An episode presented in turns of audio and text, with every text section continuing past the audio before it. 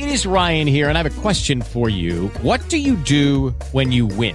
Like, are you a fist pumper? A woohooer, a hand clapper, a high fiver. I kind of like the high five, but if you want to hone in on those winning moves, check out Chumba Casino. At ChumbaCasino.com, choose from hundreds of social casino style games for your chance to redeem serious cash prizes. There are new game releases weekly, plus free daily bonuses. So don't wait. Start having the most fun ever at ChumbaCasino.com. No purchase necessary. VGW Group. Void were prohibited by law. See terms and conditions. 18 plus.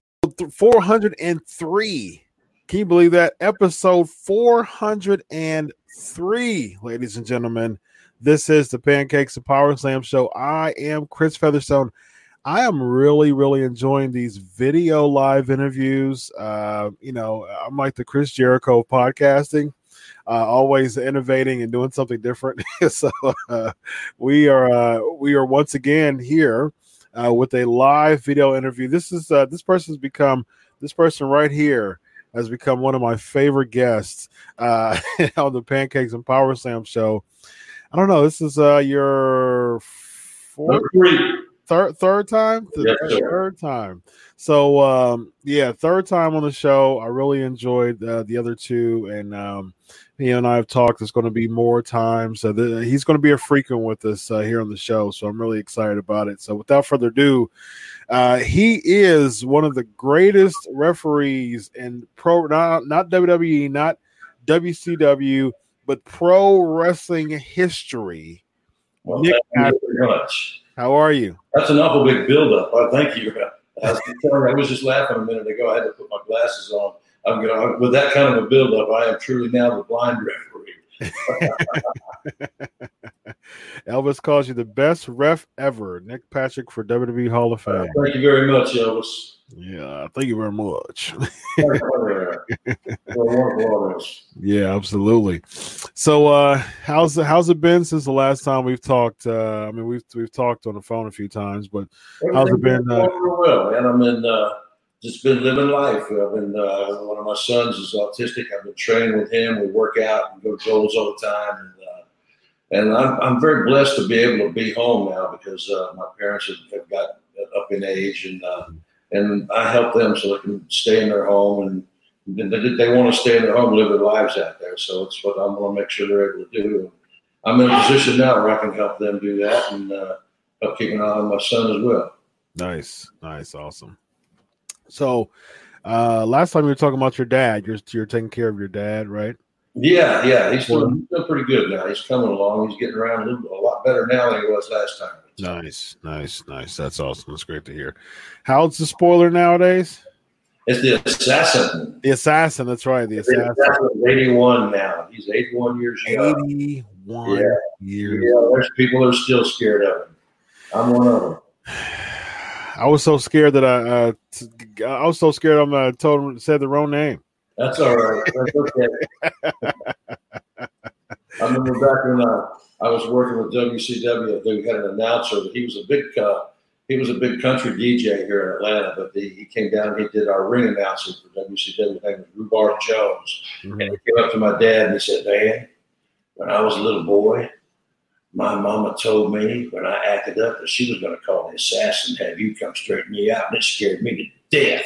Was like, "Wow, my dad had an impact on, on a lot of people like that." Yes, yes. Uh, yeah, Jody Hamilton, right? Yes, sir. Yes, sir. Yeah, I think some someone recently put him over as far as uh, helping train, helping uh, train him. I don't know if it was. I don't I'm know. not sure he trained a lot of guys because he Yeah. power plant for WCW. Mhm. Uh, he ran Deep South for uh, uh, for uh, WWE, Huh. and, uh, and they had Deep South before that. You know, was from back in the '80s. But, uh, but where the big names came was when he was doing the power plant for WWE. I think it was Goldberg that put him over. Yeah, it might have been because he Yeah. gave a lot of advice. And Goldberg, uh, when he first started, he uh, my dad was uh, the guy that would be at the gorilla position, uh, Mhm. where, you know, where you go in, coming in and out of curtain, and uh, he would be in contact. And a lot of people, as soon as they come back to the curtain, my dad was one of the first faces they'd see. They'd ask him, you know, how it went. And, uh, Yeah. I'll never forget Goldberg hadn't put together all of his finishing maneuvers yet. Was still just kind of he was just getting it still. He was just getting into it. The people were liking him. They were digging him because of his look and because of his intensity. But he hadn't quite put the, the spear, the jackhammer all together. And I think he was out there with Manny Fernandez, just out of the blue. He speared poor Manny. Like, oh, we all in the back like, oh my goodness. it, just didn't look like he, he killed him, you know. And uh, and then he he did some other things, and then he ended up hitting him with the jackhammer. And I'll never forget when he come back through the curtain. My dad grabbed him right away and said, "Come here, kid." He says, "From now on, you hit them with that spear first. Use that as a setup move, and then use the jackhammer." Nice. First. And then, bam! That's what he did from then on. Wow. So your dad uh, was instrumental in uh, putting the, the the spear and jackhammer sequence together. Then, Well, he he saw how it went, and he, he, he just helped him put the flow together. You know, he, the kid, he, the guy already had the moves. He just didn't know how. You know, you know that one was to set the other one up. It was more effective doing it that way than just hitting him with a spear and then doing two or three other things and then doing deal. You know, yeah, whereas it was that spear. As soon as you hit that spear, people knew what was coming. It was like like Hogan calling for the deal, like you know, right, right, right. in a different way. yeah, it's it's it's it's uh, very very uh, interesting because uh, he was recently on Austin's podcast, and uh, he was he was talking about uh, that. I think he brought he brought up Manny Fernandez uh, and just running through Manny. oh yeah, so, okay, so it was Manny. I'm glad I was correct on that. Yep. I'd hate for poor Manny to have taken that spear and make it the wrong name. That wasn't easy. right that's funny yeah it's uh yeah it was right he, he needed to pull up uh he, he did mention uh, manny fernandez and so i th- yeah i think it was him uh that that talks about uh, your dad jody uh the, the assassin. Uh and yeah it's it's it's really interesting how just you know goldberg was talking about just the austin thing. And if any uh we're going to take questions too guys uh for for nick patrick so hashtag ask nick hashtag ask nick. Um, so yeah, with Goldberg, uh, we're going to talk about a little bit about Goldberg just because uh, it, it, was hot off the press. It was the Austin interview, and then I want your thoughts on the NWO being inducted in the Hall of Fame, and then we'll talk. Then we'll get some questions um, uh, after that. Uh, so as far as Goldberg is concerned, now he, he it was it was a really interesting interview because he was talking about how just he never felt appreciated during his first run in the WWE. Um, you know, he, he just kind of felt like he was the outcast. He felt like, you know, everybody was just really, really trying to uh, not really make him uh, inclusive, um, which is one of the reasons why him and Austin uh, never never did anything. Now, granted, Goldberg came a day after Austin retired. Um, he, you know, Austin left at uh, at 19, and then Goldberg debuted the Raw right after um, or, or the uh, what was it the uh, it, yeah it was the Raw after uh, WrestleMania 19 I think it was.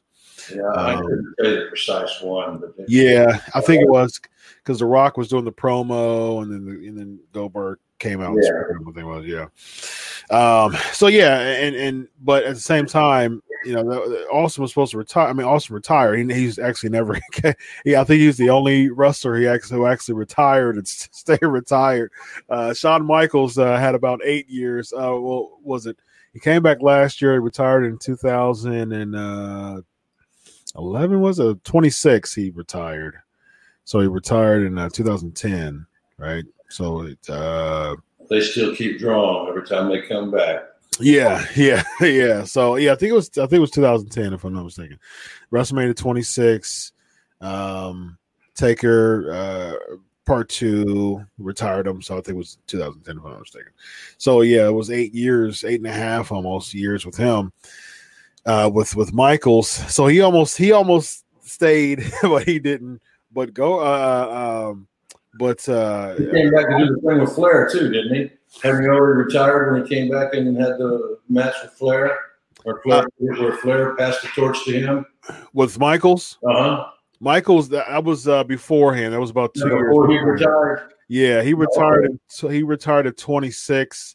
I think him and Flair was uh, in Miami, and that was Okay. 20, oof, Fairly close. 24, maybe Okay. 23. Yeah, it was right before because I know he went against Cena around that time too. I think it was I think it was uh, uh 24. I'm not mistaken in Miami. Yeah. Um, let me make sure. Um, yeah, 24. Yep, 24. Um, all right, and then uh, so yeah, just just what are your overall thoughts on just uh Goldberg and um just Goldberg and uh, Austin? Well, I can understand Goldberg uh, not feeling comfortable when he first went to WWE because really uh, none of us from WCW did. We, we were uh, kind of outcasts. It was like uh, it was like we had lost the war, and they were it, they were going to make everybody start from scratch. It didn't matter what your position was, or how high up it was, or how many years you had in business. Uh, when we first started, I was fortunate. I, they didn't make me to go to a training camp, but they had like four, maybe three or four guys that they brought in immediately. The Booker T was one and I think Dallas was one. I'm not sure who else, but everybody else they made go to like a training camp. Mm. They had a ring there set up so it was like like they'd never worked before. They had oh, but our ring is different than the ring you use down there. Oh, Mhm. okay, it's, it's two feet bigger. You know, it wasn't that big of a deal. You know, It- when you're when you're a wrestler, you've worked in 14 foot rings, you've worked in 20 foot rings, and everything in between.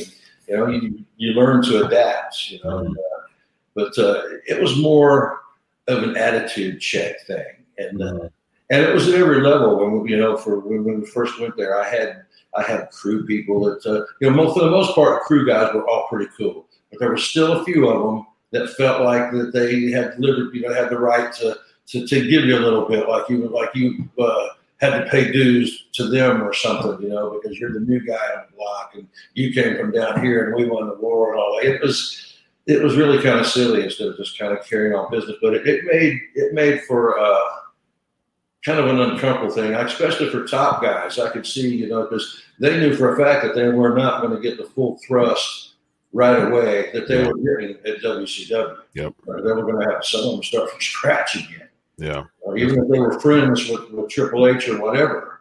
Know, business is business, and they treat everybody the same. Yeah. I don't think anybody, you know, there, there was a couple. Booker T made a really smooth transition, Mhm. and bless him, he because he's a great guy, Mhm. and I'm glad that that went so smooth for him because he was, you know, he's money, of course, you know. But uh, he was one of the few that really had that smooth transition. hmm Yeah, he, he did, and I was um, I was happy about that because I've always been a, a, a Booker T fan. I was uh, a, uh, privileged uh, to actually interview him, and I've interviewed Goldberg and DDP too. Uh, so it's uh, Booker and I are friends from way back. We did a lot of road together. We yeah, yeah, we traveled a lot with. yeah. He's he's uh he's actually one of my favorite, one of my top five of all time. Uh, actually, Yeah, Uh. Yep. So I was happy that that transition was smooth because I was pulling for Book. And uh, as far as uh, as far as DDP went, um, you know, it, it was the the Taker thing and team with Kanyon and things like that, and um, it, it was still there was still something missing uh, as far as just with with DDP, as far as you know, not being a top guy. He was feuding with the European, you know, for the European Championship. Now, granted, his match with Christian and you know that was good and things like that for the title, but yeah, he ne- never really made it to that top uh that top tier. And as far as Goldberg, Well, Dallas was hurt too. Yeah. That time he had, he had a couple of injuries that he was trying to work through, yep, and it, and it, it, it, it, it affected his work, and there was no other way you could get around it. You know, 'cause Mhm. I, you know he was an older guy, which wasn't bad, but he had uh, I think it was a hip or back or something that was really bothering him. They couldn't take he couldn't bump and move the way he was, and, Mm. and that's kind of what messed Dallas up in that position. yeah, very interesting. Uh, they still, but still, they chose to do a big teeth gimmick with him. Oh which yeah, was, was really, really odd for for the for you to take a top guy for WCW and put a gimmick about uh, having good teeth on him. That was uh, pretty yeah, odd. they, yeah, they were about teaching us all a lesson. And, uh, Yeah. nobody was going to step right into that full thrust. You know, Mhm. attitude check. You know, they, they do that all the time. You know, it doesn't. They do that with people who are there now that have nothing to do with WCW. It's a Mm. it's a constant attitude check there. Yeah, yeah, I could I could definitely tell uh, with that. Um, and then with Goldberg, he was only there for a year, but uh, he kind of he kind of got emasculated at times by Triple H. I mean, he just. I mean, everybody from WCW did. I remember when we when uh, Hall and Nash first showed up on the scene. They did a they did a little vignette somewhere where uh, they come up and surrounded the Rock. Mm-hmm. When we were come up and, and he laughed at him. You know, he just like yeah, I remember that. Yeah. Throwing them right out. You know, it's like, well, okay, well, what are we gonna throw at him now? You know. Right, right, yeah, I, I remember that. Uh, it was it was kind of like, oh man, you just uh, kind of kind of blew their yeah, yeah. So much for these guys. Yeah. Yeah, yeah, that was that was quite odd. Uh, and then uh, your thoughts on the uh, NWO uh, making it to the Hall of Fame. So it's interesting. Here's here's my question to you. Of course, you know I think it's a no no brainer that the NWO deserves to be in the Hall of Fame, one of the greatest factions of all time. I'm a big fan that Pac made it in the Hall of Fame with DX. Me too. But it's an odd. I'll be. I'll get. I'll be honest with you. I think it's an odd addition to the Hall of Fame that he's the fourth guy, and he's you know he, the reason why he named six because he was the sixth member of the NWO, right. and so it's really odd to me that I think uh, I think what I don't remember who the third, uh, fourth, and fifth person is. Maybe Rude and DiBiase was fit in there. Uh, but what, what are your thoughts on on Pac being uh, them choosing Pac, uh, choosing Waltman to be a member of the NWO faction Hall of Fame and not just Hogan, Hall, and Nash?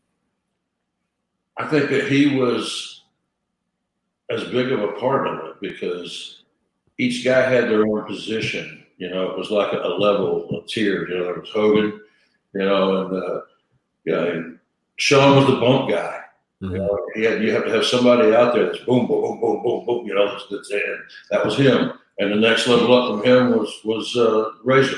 Mm-hmm. And he, you know, and then the next up from him was was uh, Nash, and then the whole top. You know, it was like a, a tier. You know, that, yeah. people had to kind of work their way through. Yeah. And uh, for for the sake of, of action, heels have to bump.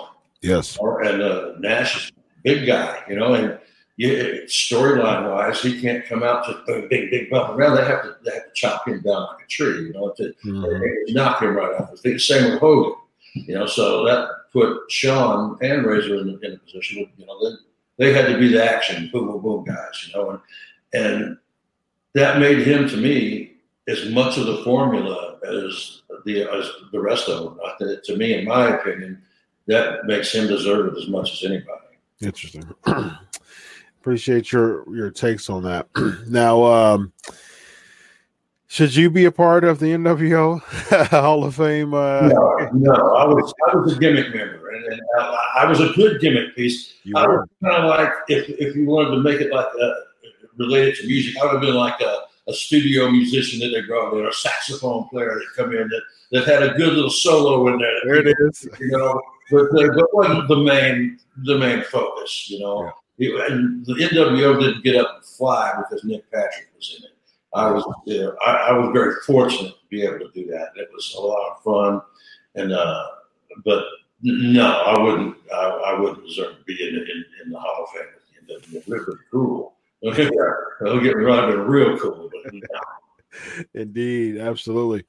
Uh, now I talked to. I've, I've, had Eric on my show a bunch of times, and um, one of the times that uh, we talked, uh, I, I uh, asked him about like the oversaturation of the NWO when it just started to get just really, really just oversaturated, and just when the you know when the moment you know or just a specific time you know that uh, he felt that it got oversaturated.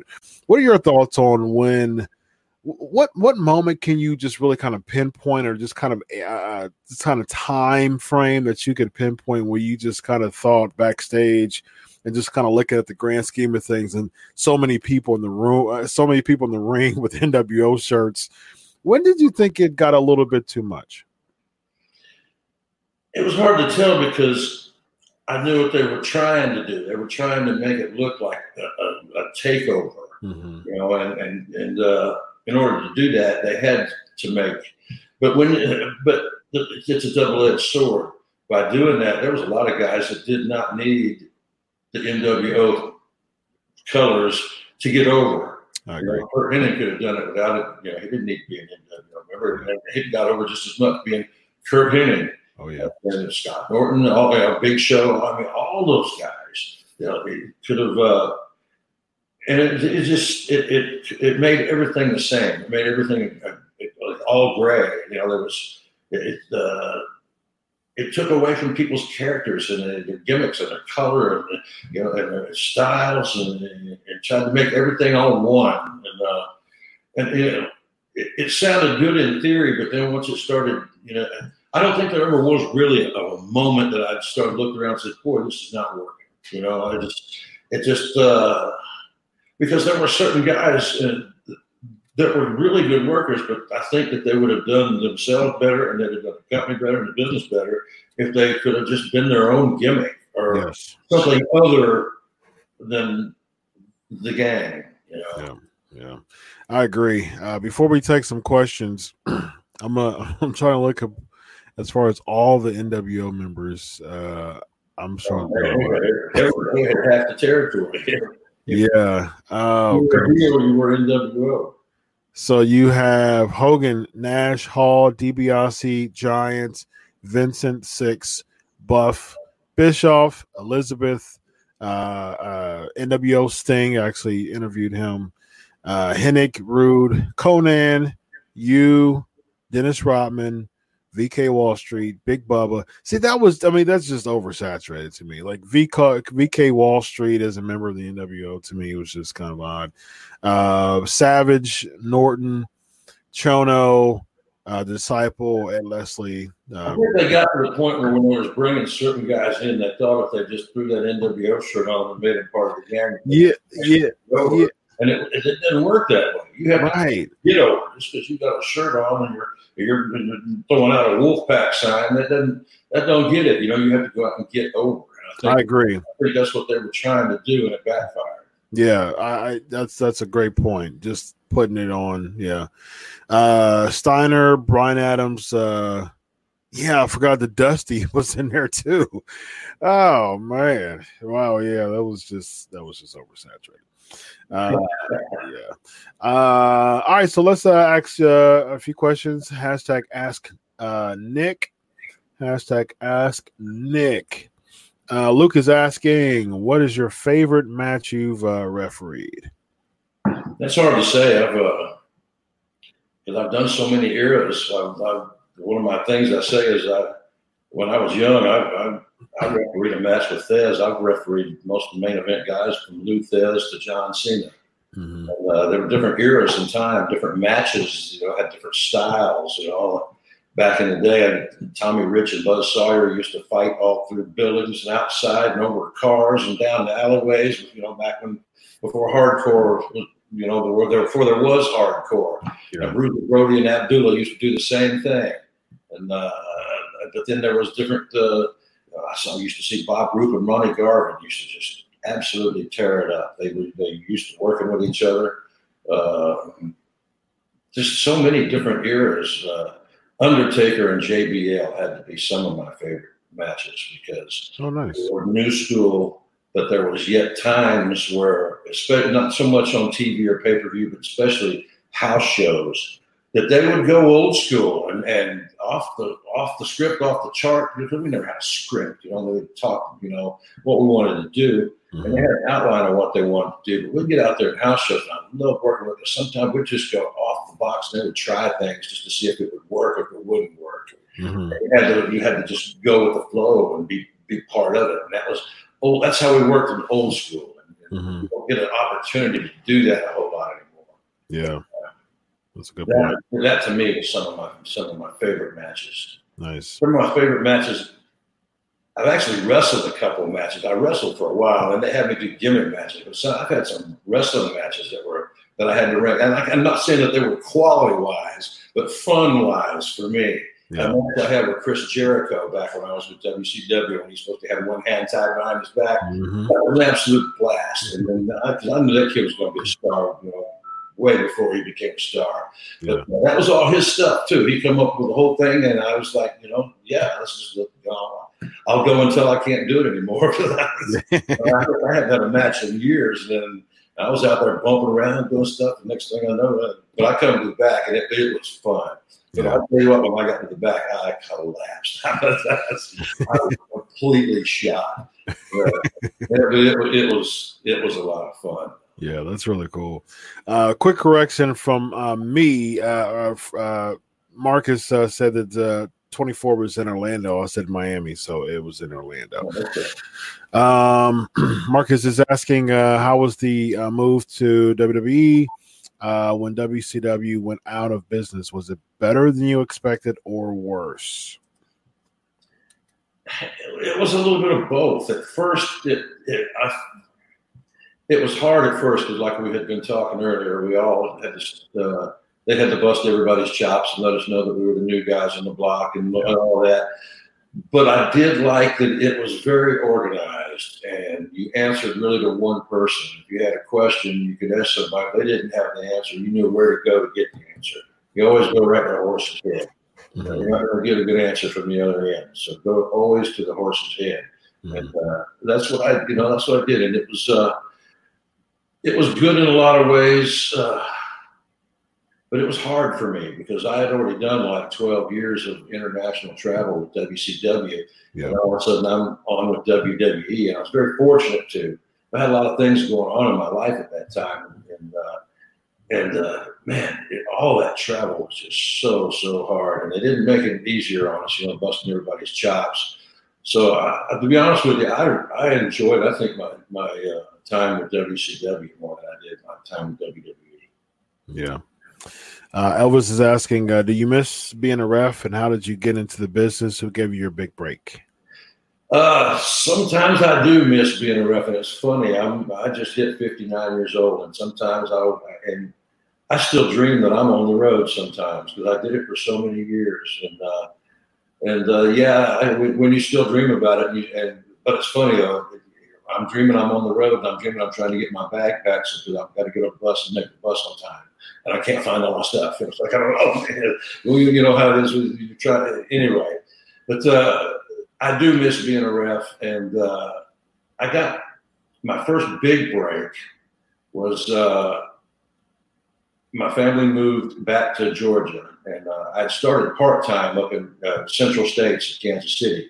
And when we moved back to Georgia, within about I, I started uh, my second year of college in my first semester, and the uh, head referee job for Georgia Championship Wrestling came up for me. Mm-hmm. And I took it. I, you know, that was, you know, that's man, that was, was big time. You know, that was 1980, uh, maybe 81, and uh, that was a great place to step in and, and have a, a, head ref. I was like, mm-hmm. man, yes, sir.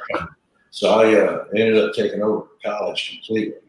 And, uh, I, and I actually tried to stay in school, but uh, I tried to study. I, mean, I found out that I cannot read in a car. I get motion sick so bad. I, I can't even look at a map for a couple of minutes when I'm driving. Oh, wow. And I was trying to study and, and do stuff. And back then, you know, we had no technology. I didn't have a computer. I don't have a lot of technology now. I'm still a flip phone guy. My son, I'm on his my son's laptop right now. He's trying desperately to drag me into this century. But he's having a hard time. I'm kicking and screaming. my first big break was with Georgia Championship Wrestling. Yeah, awesome. Um, Cole is asking, uh, did an NWO locker room uh, like uh, like they did when the cameras were rolling, or was it uh, mutual in the locker rooms with the likes of Flair, Double A, and Sting. She talking like the, the mood of the locker rooms was was was the mood different?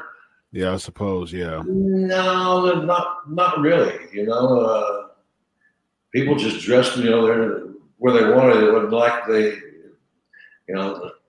In, in reality, there's not an NWO locker room where they put up NWO and only NWO guys dressed in there. You dressed where you wanted to. You know, that was that was a set for TV.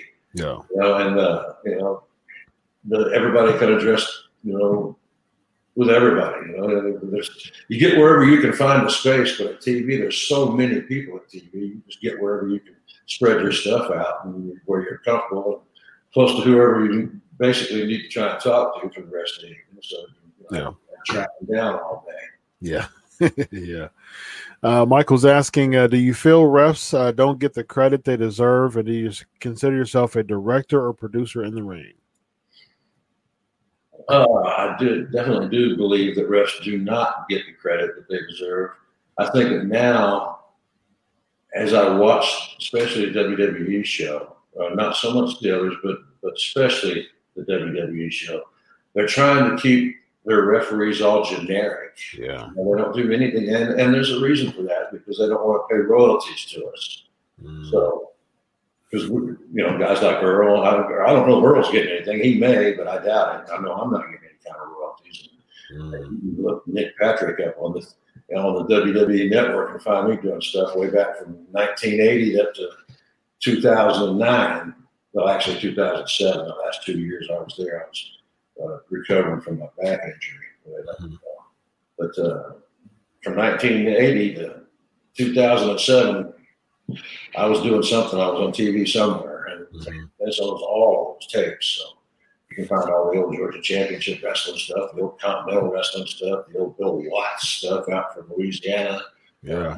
all kind of stuff. You know, you can find old Nick Patrick on. And a director or producer, I'm not really sure what the difference of, of a director or producer is. To be honest with you, because when I was doing it, that position was referred to as an agent Yeah.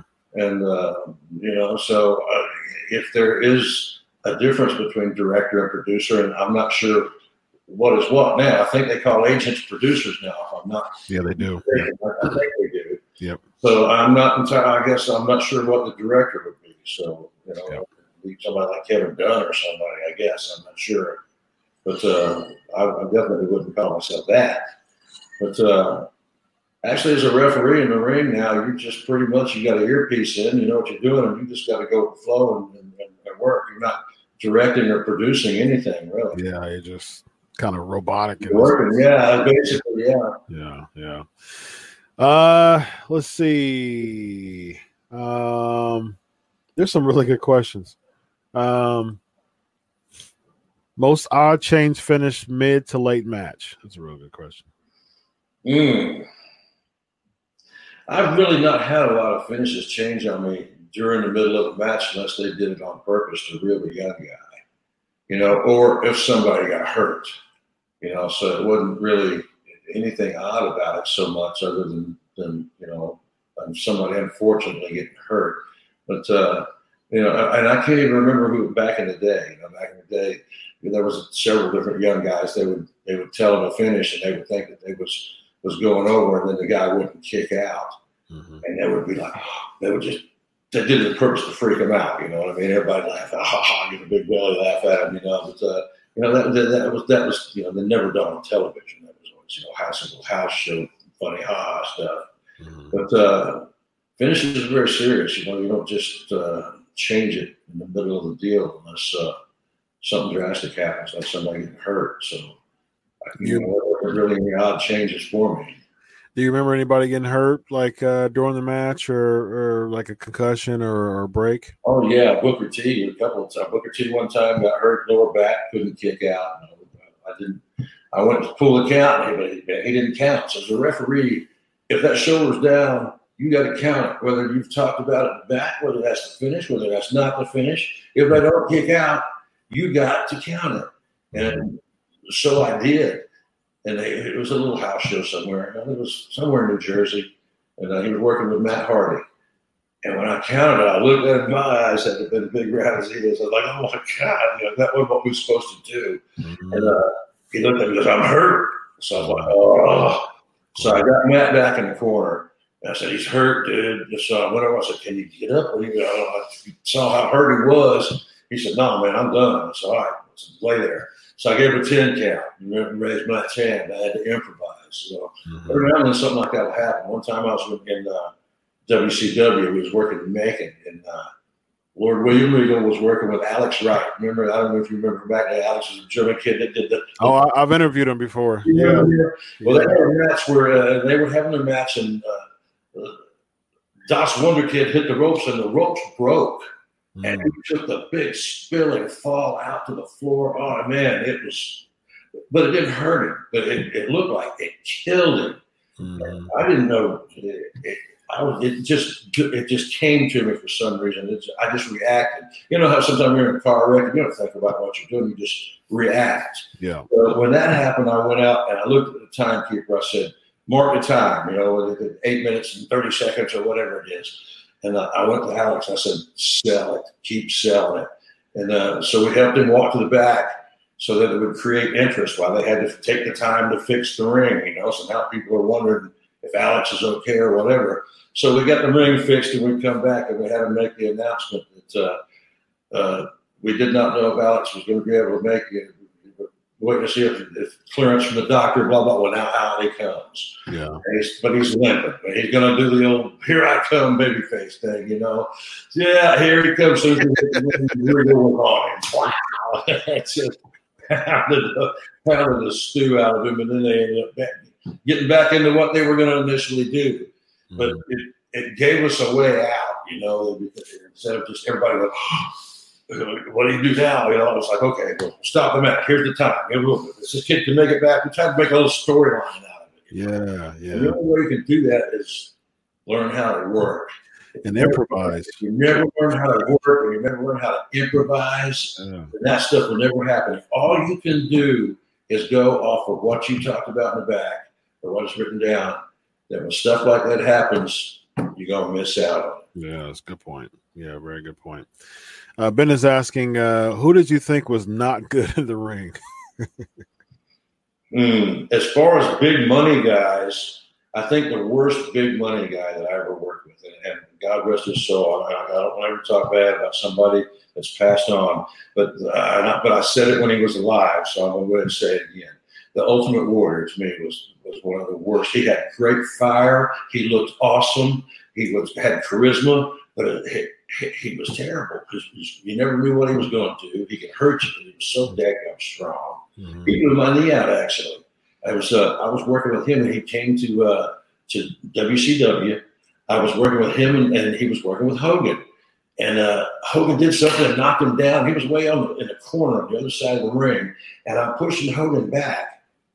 And all of a sudden, he rolled into the side, and I don't even know how he got there because he was back in the corner seconds before. But he rolled into the side of my knee, and Oh, man. my knee to the inside. And I, went, I grabbed Hulk by the chest, and I was like, "Oh!" Because I felt something give, and I tried to lift my. I tried to. I could walk. I could put weight on it, but I couldn't raise my heel up to touch my rear end. You know what I'm saying? That whatever connects that, my hamstring was gone. Oh. So I looked at Hulk and I said, he just blew my knee out. And he went, well, can you take a bump? I said, yeah, I think so. And he, he, he grabbed me by my head and threw me out over the top rope. I got, I got a blown out knee up. But I took the bump over the top rope and just kind of hit and rolled. Mhm. And I was okay. I could walk, but I could not bring my heel up. And it, it ended up having to have an ACL replacement. Oh, goodness. wow. But, uh, but you never knew what he was going to do it, it, it, or where it was coming from. He was so big and strong, kind of clumsy. He could hurt you. Wow. Uh, that was a fantastic answer. I never knew that. I mean, I knew that. I mean, a lot of people that this isn't new. I mean, a lot of people said that about Warrior, but I didn't know about uh, your your knee getting blown out because of uh, a match with him and Hogan. That's very interesting. Um, did you watch TLC at all? No, I did not. Okay. Uh, all right, so we'll skip that question. Um, Brendan's asking, uh, did Curt Hennig ever rib you? If so, care to share the rib? No, he never ribbed me, but him and I used to rib poor Dave Penzer, the ring announcer for uh, for WCW back in the day. And uh, it started off Kurt doing it, and then uh, what what he would do is he would get a chain, and we would chain lock, padlock Penzer's briefcase to something different at every building that we went to. Uh, But he got to where he was watching Curt. So Curt drafted me. He said, Nick, he's watching me, so I need you to do this for me. So, so then I started doing it. So now he couldn't figure out which where it was coming from. You know, he thought it was us. He thought it was him. And then he kind of thought it was me. But you know, he knew it was Curt at first, but he couldn't never prove it. And so now we had him bouncing back and forth, and we had half the territory watching for us. We'd be we'd be handcuffing his his briefcase to toilet stools and, and benches and chairs and lockers. I mean, everything that we could find. Uh, and, and I ended up telling him after after Curt was gone who it, who it was, but uh, we drove that poor man crazy. For a while. uh, poor Penzer. Uh, very, very interesting. Uh, Lexi's asking, uh, are you a fan of the Vice series Beyond the Ring? If so, what unsolved mystery or scandal would you want them to focus on? I, I've not seen that. I don't. Uh, I don't do a lot of the uh, network stuff, and uh, I, my life is so busy right now. I do. I, I watch a little bit of the show because my son Nick, my my oldest son Nick, is autistic, and he loves to watch the show. He watches all the WWE stuff, so unfortunately, I don't get to see a lot of stuff. But we just see we see it on TV. We don't do network, and I don't really. I haven't seen a lot of the other stuff. Uh, Mhm. you know, I'm, uh, like I said, I, I have a son to take care of. And I, I, earlier, I talked about taking care of my parents and stuff now as they're getting older. So Yeah, it's a, there's a lot of wrestling stuff that uh, I'm more interested about what happens in the ring, performance wise. Everything else to me is storyline and window dressing. yeah. That, that to me I, is what I'm more focused on. Yeah, I, I like backstage stuff, man. I like the nitty gritty stuff that I don't, you know, that, If it's unscripted, that's one thing, but you never really ever get to that.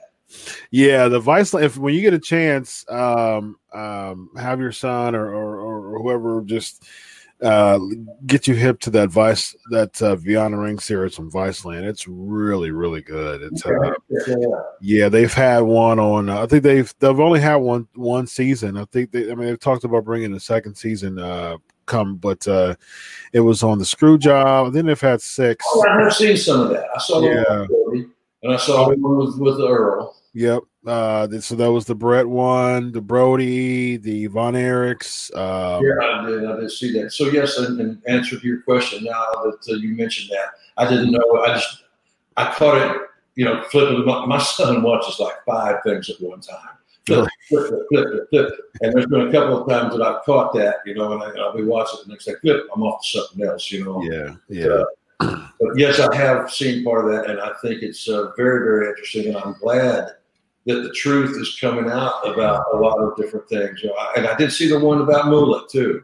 You know, I thought it was very good that they had points point of view from uh, a lot of different ladies, ladies that you know that were firmly in in her corner, and then there were other ladies that, that had very negative business dealings with her. I mean, and those ladies were legitimate too. They were they were great, talented ladies. You know, yeah. So you, you got, you got pretty much the real story out of that. You know, Mhm. and same with same with the Brody story.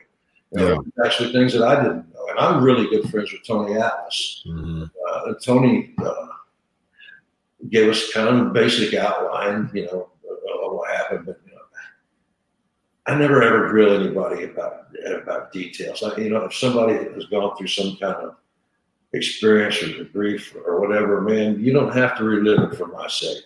Tell them, you know what I mean? Yeah, uh, yeah, that's a good point. I, I didn't want to. I didn't want to get too deep in, into it with it. You know. Yeah, And- Savage one was good. Um, I really enjoyed the Gino one.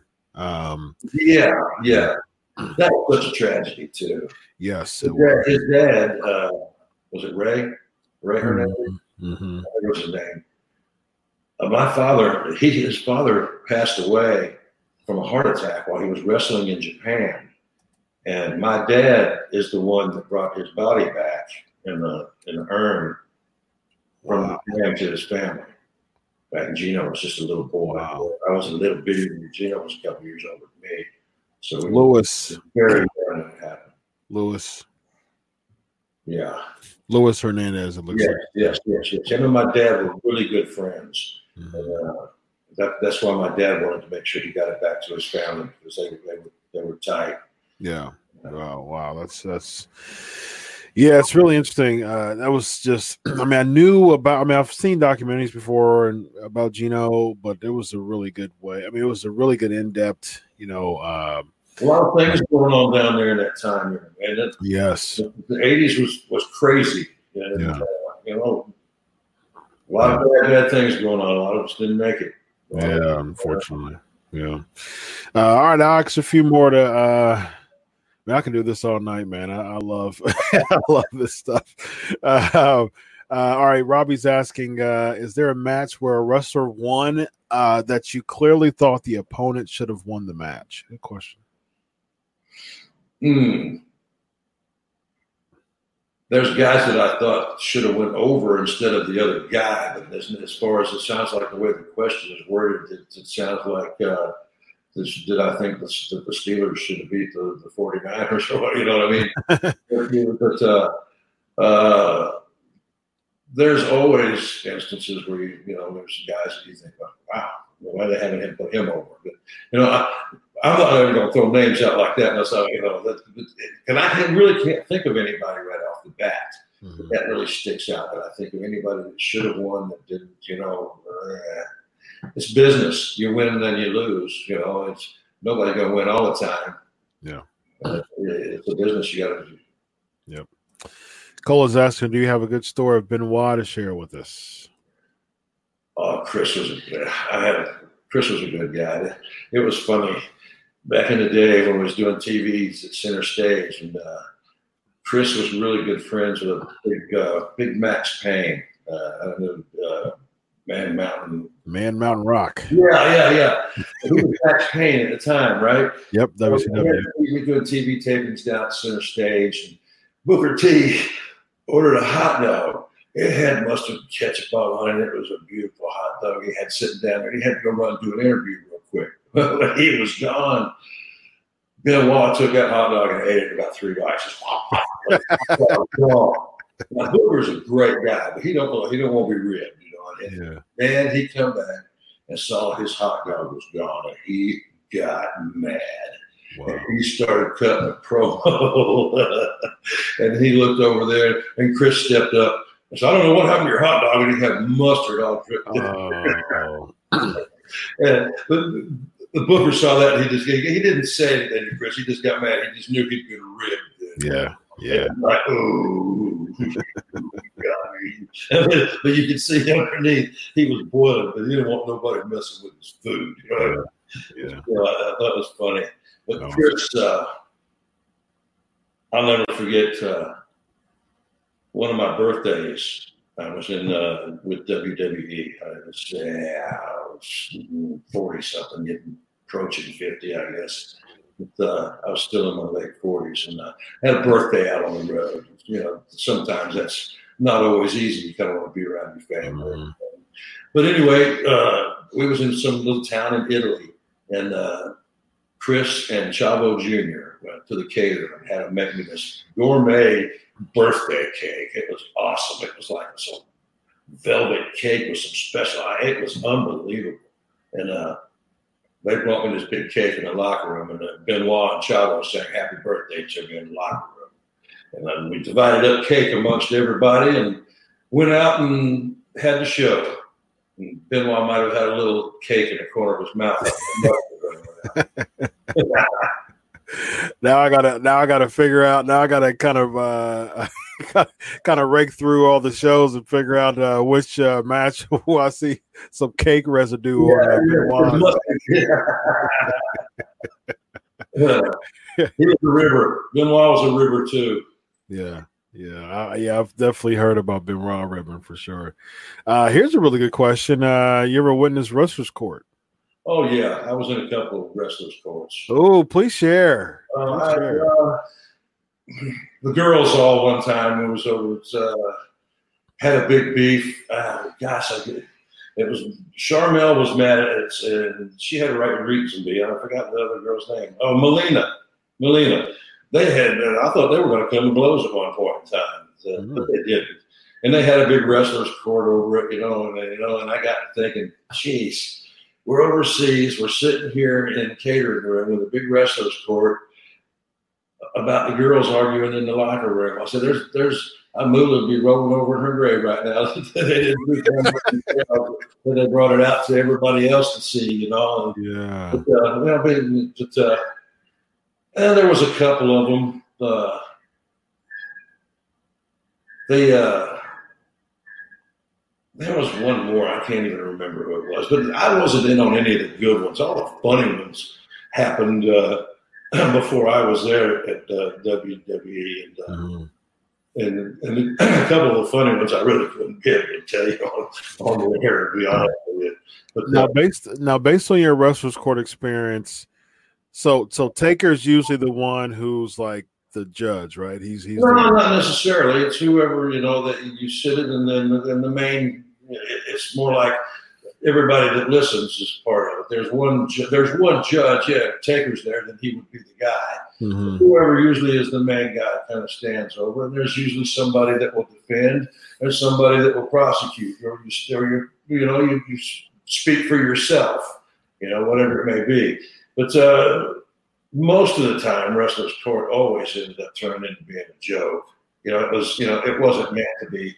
You know, somebody's going to get flogged or something like that. You know, or fired or beat up or anything. It was, it was more of a funny ha ha thing. yeah. yeah. But, but it was like it was like ribbon on the square. You got your point across, and you let them know, hey, look, this ain't right. You know, Mhm. but we're calling you out on it, but we're not. You know, straighten it up before it gets. You know, so it don't have to get ugly. You know, Yeah. You know I mean? Speaking of wrestlers together, uh, we'll we'll uh, we'll close after this. Uh, where were you during the plane ride from hell incident? Plane ride from hell. Which one was that?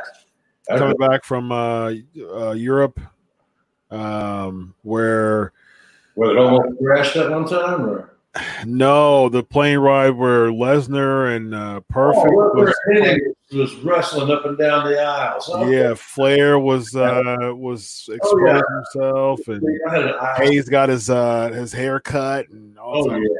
Yeah. Oh yeah, that was that was nice. It was. A, uh, I'm a very light sleeper, so I was good. I was able to doze, but man, I, I, I can hear what's going on around me. Especially. So you were in the you were on the plane? Oh yeah, I was on the plane. Wow. Yeah, it was.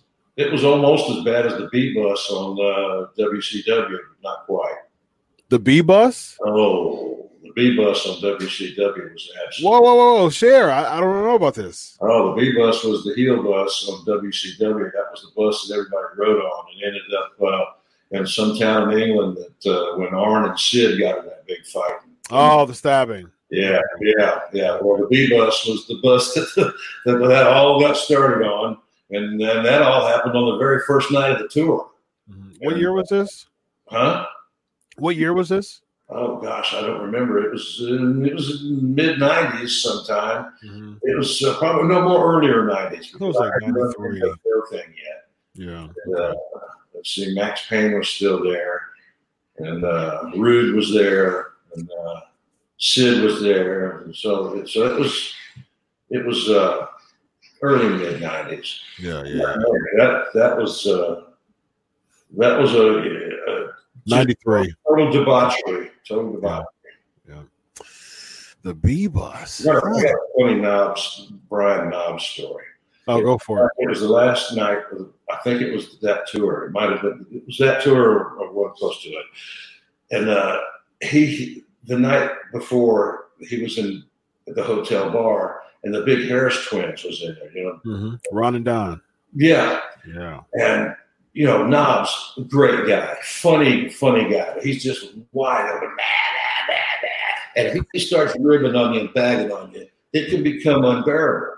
So he was bagging on one of these Harris boys, and, and the Harris boy was wanting to, to, to wail on him. There's some big dudes. Yeah. So the other brother was kind of holding him back. So nothing happened that night.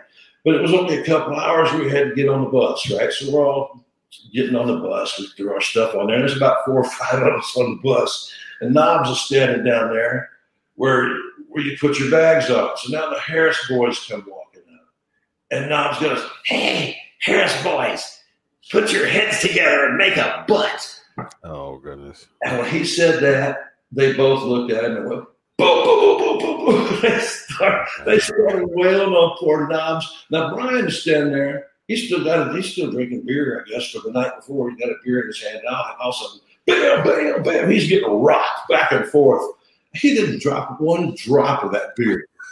He got, I mean, he was getting ragtag. Wow. Now he stood out there for a minute. The Harris boys, they, they get on the bus, and then one of them had rings on it. He had blood all coming down his knuckles. The other one was knuckles was scuffed up. Knobbs got on there, and all he had was a couple of red spots on his head, right? He still got the beer in his hand and looks at everybody on the bus and goes, Hey, how'd I do? oh, you're getting great, brother.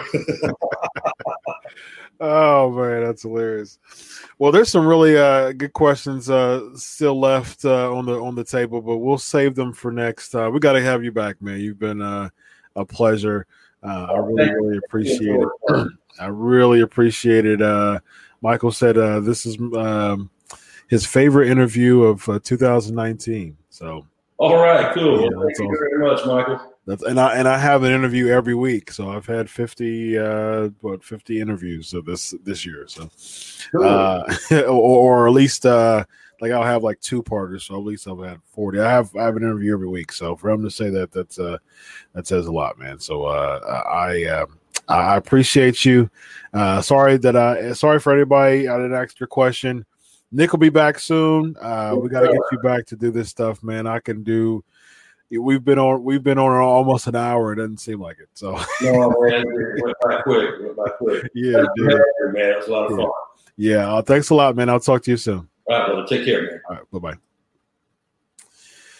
Nick Patrick, thanks much, Nick Patrick, for being on the show, man. Awesome, awesome, good stuff. I really, really appreciate it. Um, all right, so we're going to freestyle it uh, a lot tonight. Uh, I really didn't have much headlines to talk about. Um, I wanted to haven't watched all of Into the Fire yet. Uh, I know that Marty Scurll, uh, uh, Marty Scurll is uh, in the NWA now. Um, came out on Power, and so I- I'm interested to see how that was. We'll talk about. Uh, I did watch Final Battle though, um, and I did um, want to discuss with the PNP Nation uh, the uh, Jericho thing. Uh, I, I found that to be very, very interesting. The Jericho thing, uh, as far as uh, him having a, a meeting about the tag team, um the, the the problems with the tag team division. So uh, I definitely want to talk about that. And of course, uh, I want to do most of the. I want to do mostly any Ask Chris questions tonight. Tonight, and then as we uh, go into the Royal Rumble season, um, I'll I'll do this. I'll do this. I'll actually let the PNP Nation ask the Royal Rumble trivia questions. I'll leave the trivia uh, up to you all tonight. I'll put the trivia question on the screen, and I'll have the PNP Nation answer the trivia question that anybody uh, anybody asks on on the chat. So uh, I'll let the PNP Nation uh, determine the trivia tonight, and uh, if anybody has a Royal Rumble related uh flavor of the week uh question just throw it out there so uh purposely wanted to freestyle tonight is the uh we only have uh what three two more episodes and like i said the uh the new year's eve episode we're still going to have it not going to cancel it but i think i got some ministry to do uh that night so i think what we're going to do is we're going to have it around like um like seven seven or seven thirty or something like that. It's going to be abbreviated. It'll probably only be like an hour, but I think maybe like a seven to eight Eastern. I'm really I always stick with eleven, um, but uh, because it's going to be New Year's Eve and um, I'm, I'm having a I'm I'm throwing a big Jesus party at a, a good uh, a good pastor friend of mine's church. Uh, so I'll be DJing, and uh, we're gonna bring in the new year, just having a lot of fun. So I think that we'll do the show that day around seven to seven thirty. Uh, follow at Chris Prolific as you see right there. Follow at Chris Prolific, and I definitely will give you all details on uh, that show, the New Year's Eve uh, show. Christmas Eve, uh, normal. We'll have uh, we'll have the show on Christmas Eve. So basically, I'll be uh, celebrating Christmas with you all because I'll be going into Christmas uh, with the shows. The Christmas Eve is next week, so very interesting stuff. And the New Year's Eve is uh, the Wednesday after. Uh, like I said, around seven seven thirty. We'll we'll make some abbreviations for that. Um, going into the new year. All right, just uh, those are just some quick announcements going into um, going into the new year uh, the last uh, two more shows left uh, for the new year. So, again, any Ask Chris questions, uh, go for them. Any trivia that you have for Royal Rumble, uh, go ahead and post it. I'll go ahead and uh, put it up. And um, uh, we do want to talk about uh, just your thoughts on Final Battle. Talk about Final Battle a little bit, and we'll also talk about uh, Chris Jericho's uh, meeting that he had. Any other thoughts that you have, uh, we'll make it. We'll make it happen. Um. All right, let's see what else we have. Uh, all right, we already got already got some really good extras questions. So I will that uh, uh Nick uh, Corey is your number one fan, Nick Patrick. That's uh, really cool. Uh, big shout out to Michael. Uh, all right, Alonzo is asking, what is your opinion of the recent WWE releases? Sin Cara, Luke Harper, Dissension, and Jordan Myles. Uh, we talked about on the show, I think, last week. Um, I mean, I, none of them were of much.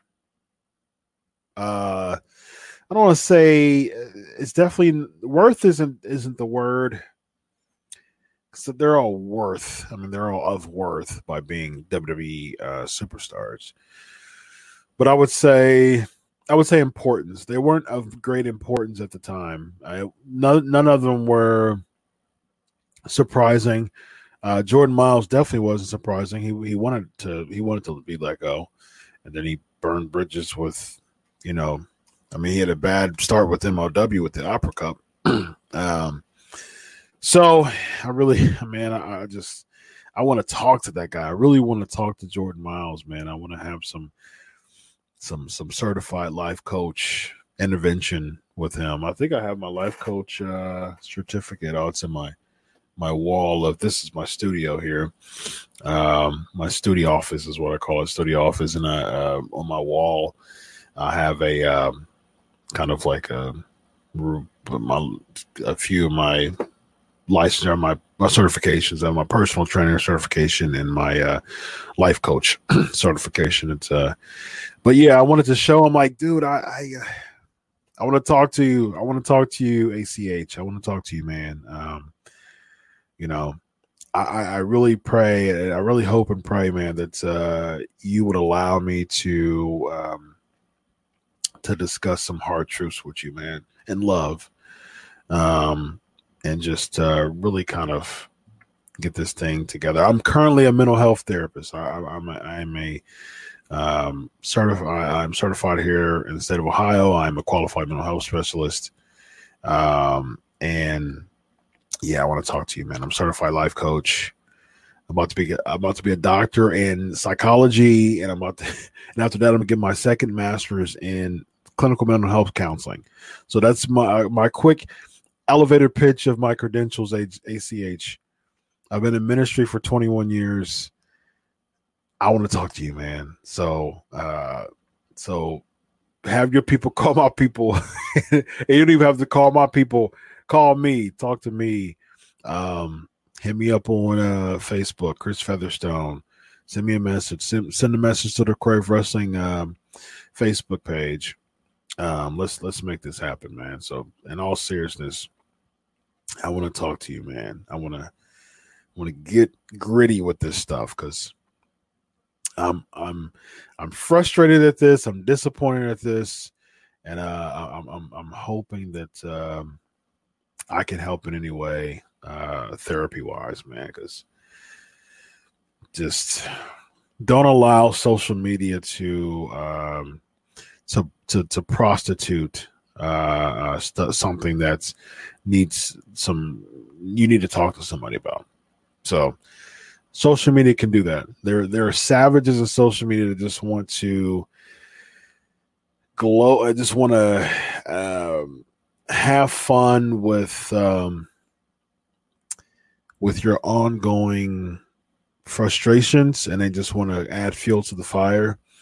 Now, from a journalistic standpoint, I reported those things, and I've had you know uh, some uh, you know me and uh, JTG, you know, we had uh, an episode on that. And of course, you know, as a journalist, I'm to report those things. But in all seriousness, man, from a personal standpoint, throw journalism out the door. I want to talk to you, ACH. If I can just talk to you on the phone, if you just allow me to to uh to to dig, man, and, and to get some hard troops and, and and and chat with you, that would be fantastic. So contact me, PNP Nation. Uh, if you can, if you can uh, tweet ACH and give him my Twitter handle uh, at Chris Prolific right there. Let me know. Um, uh, Elvis is asking, "What do I think about Seth and LP teaming up?" Uh, I think it's a I think it's a good move for uh for Seth. Uh, I think it's one of those things that you can't just really. You know, I'm a I'm a Roman Reigns fan. I'm a Roman Reigns apologist when it comes to the WWE. I was cool with them keeping him babyface because it's one of those things that WWE fans, pro wrestling fans, period, are just so fickle, fickle, fickle. Uh, the the pro wrestling fans are that just you know swapping people from face to heel to face to heel to face to heel. It just hurts not only the the, the person who's turning, but other people that's trying to be stable and trying to, to, develop a character. So you can't always make a turn based on what fans are saying. You can't you can't do that all the time. You can't do it most of the time actually. But with Seth, I think it works for him because I think it was one of those universal things because at least Roman Reigns was getting bipolar, like like bipolar, uh, like polarizing heat. You know, it, there was a reaction for Roman Reigns. You know, it, it, it was not good. I wasn't a fan of it because I think that people just didn't give Roman Reigns his just due like they are now. Because if you think about, it, there was a meme that I saw. Uh, there was a a picture that I saw recently that was talking about AJ Styles, Braun Strowman. Uh, there was like three or four names that Roman helped put over, and uh, and I was and I was like, you know, you, you can't complain about them, especially with Braun Strowman. Roman Reigns single handedly made Braun Strowman a star. Name me one other person that has feuded with Braun Strowman that has elevated him to the level that Roman Reigns has. Uh, I don't. I think you'd have a hard time naming that person. So um, Roman Reigns is definitely didn't get his just due. But with Rollins, though, I think it was one of those things that we universally kind of was like, yeah, like it's just a it's just a non-reaction. Like he started to get booed because people just they were just tired of the shtick, you know. And um, beating Brock Lesnar. You know, it's so funny because I always think about pivotal moments when it comes to fan reactions because I can't stand just fickle fandom. I don't I don't like that at all. Um, but one thing I did realize with with so so Roman, I think the pivotal moment was the Rumble. Um, when they everybody wanted, I think it was in Pittsburgh, if I'm not mistaken. um, everybody wanted Daniel Bryan to win and Roman Reigns ended up winning. So Rock came out, and that still did, that still didn't work. So the pivotal moment for Roman Reigns was the Daniel Bryan thing. I think the pivotal moment for Seth Rollins was the uh, if if I can pinpoint something, uh, I would say that it was the uh, the battle royal to determine the number one contender on Raw uh like the raw or two before uh or maybe three before SummerSlam. Because you know he went against uh, uh Brock Lesnar and beat him at SummerSlam. And um I'm I don't remember exactly that date. Um let me see. So maybe like a number one contender battle royal. Um Universal Championship or something like that. Um, so it's July. It was in July. So the Raw Battle Royal in July, um, but Seth won. So it was um, the 15th of July. Yeah. So that was the pivotal moment to me for Seth Rollins because people just was like, oh no, again. You know, it was like Seth Rollins again. Oh, and I know that's how I felt because I I didn't want Seth to win the Royal Rumble. Actually, I didn't want him like Seth versus Brock just just didn't cut it for me. Uh, I'm glad I was at Mania. I'm glad that it was first. I think it was a very solid Mania this year. I was glad that that was first. I wasn't happy. I, am not a Brock guy either, but um, I was I was not happy that Seth won. To me, it was just like you're kind of forcing this. I really like Seth last year in that workhorse type of role. He fit in that perfectly. He was super over last year when he had the Intercontinental Championship. Had that, you know, 60 plus minute iron, you know, kind of gauntlet match on Raw. He was way over. Um, it's it's crazy because last year it was a whole different ball game, but this year was it was much different because people just weren't buying him kind of being thrust into the main event picture and to people were just weren't buying him being a viable opponent for Brock Lesnar, including myself. And then for him to beat him and then win the uh the uh, the battle royal in in July. And then yeah, so it was July 15th. It was Baron Corbin, Biggie, Bobby Lashley, Braun Strowman, Cesaro, Orton, Mysterio, Reigns, and Zayn so there were, I mean, there were some heavy hitters in that in that 10 man battle royal that night. So yeah, I think I wanted I didn't want Roman. I mean, I, Roman Reigns is my favorite out of that list, but I didn't want Roman Reigns to win because they were still kind of they're still kind of building him up to be a good baby face, and they're still they're doing a pretty good job at it. I still I, I like the slowness of really kind of getting the good graces with the fans. I think that that's keep that slow burn going. Um, so I didn't want him to win. I didn't want um, any of the heels to win. Uh, I did. I think I wanted uh, Cesaro. Actually, I think I did want Cesaro to win and become a babyface because I didn't see Braun um, I think Braun was the favorite uh, of, of of that night, but when he didn't win, I think it was one of those things like, okay, so who else could it be? They're not going to do Lashley, although I've been saying Lashley Lesnar. Y'all, for for those who look at the show, who listen and watch the show every week, y'all know that countless amount of times I always say Lashley Lesnar, Lashley Lesnar, Lashley Lesnar, Lashley, Lashley, my man. I mean, just I, I, want Lashley Lesnar. Lashley is a baby face, Lesnar is a heel. But I didn't think I, I knew that they weren't gonna do that. Um, so I was like, you know what? I'm cool with Cesaro Lesnar. Um, totally cool with Cesaro Lesnar. Even Cesaro loses, I think it would be a great opportunity for him. But it was just same old Seth Rollins. So it was just like for me, that was just kind of like the pivotal point for me. Just like, yeah. And you could tell that the fans were just kind of turning their backs on them too. So I think that was the pivotal point for them. But I think with teaming up with the LP, I think it it really I like Seth's heel. I like Seth as a heel right now because when I want them to lose, that's I mean that's what heels are all about.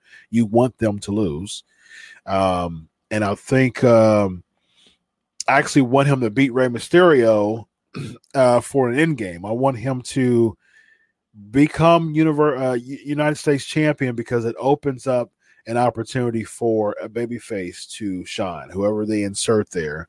Uh, I think he'll, and probably, I I would prefer a U.S. title feud with uh, Rollins and, and, and Owens I actually I'd be I'd be totally cool with that. I, I I'll totally be cool with with Rollins Owens at Mania for the U.S. title. Build this thing up. Uh, three and a half months is is no time to push a feud. Uh, I mean that's nothing. I mean there's three and a half months before Mania, so perfect opportunity. Um, let it let it build, let it build. I'm glad it wasn't at TLC. As much as it seemed like it was the right thing to put it on TLC, I'm glad it didn't go on there because you got to build this thing. Keep building. We didn't see Owens uh, uh, uh, on Raw. Rey Mysterio's in the feud now, so he's like a, in addition to it. I I like it. I, I like what I'm seeing with this. I think it's a good feud. I think it's a good build. It's one of the only things that I really enjoy the build up as far as a feud storyline wise on Raw right now. I think you got to slow it, make it real slow and methodical. And I think what you do is you do old school booking. Three and a half months is nothing, you know, to to to have a feud and really spend some time. And three and a half months is what, fourteen weeks. So that's perfect. That's that's perfect.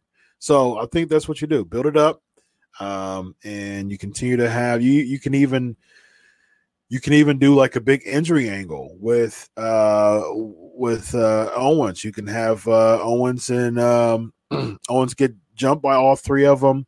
That puts them off TV to about February. Now you have Mysterio with uh with Seth Rollins, and you have them feud, have them go at the Royal Rumble, something like that. You know, I think that will that will work. I think you have Seth win next Monday. I know there's spoilers out. I haven't seen them yet, so I don't know. If Seth didn't win on Monday, I think he should win uh, the title before the Royal Rumble or at the Royal Rumble, one or the other. Um, so that's what you do. Yeah, you eventually build this to Owens versus Rollins for the U.S. Championship at Mania. I think that'll be that'll be great. So right now, I like what I'm saying with that with that tandem. Uh, can I find out if Nick does autographs? If he does, can I get information? Um, sure. Uh, remind me on Twitter or Facebook. Send me a Facebook message about that. So, uh, what I personally overcome this week? Sickness. Thank God. Excuse me, I'm, I'm hiccuping. Um, sickness, man. I was, uh, as you, as y'all know, I was stuffy last week.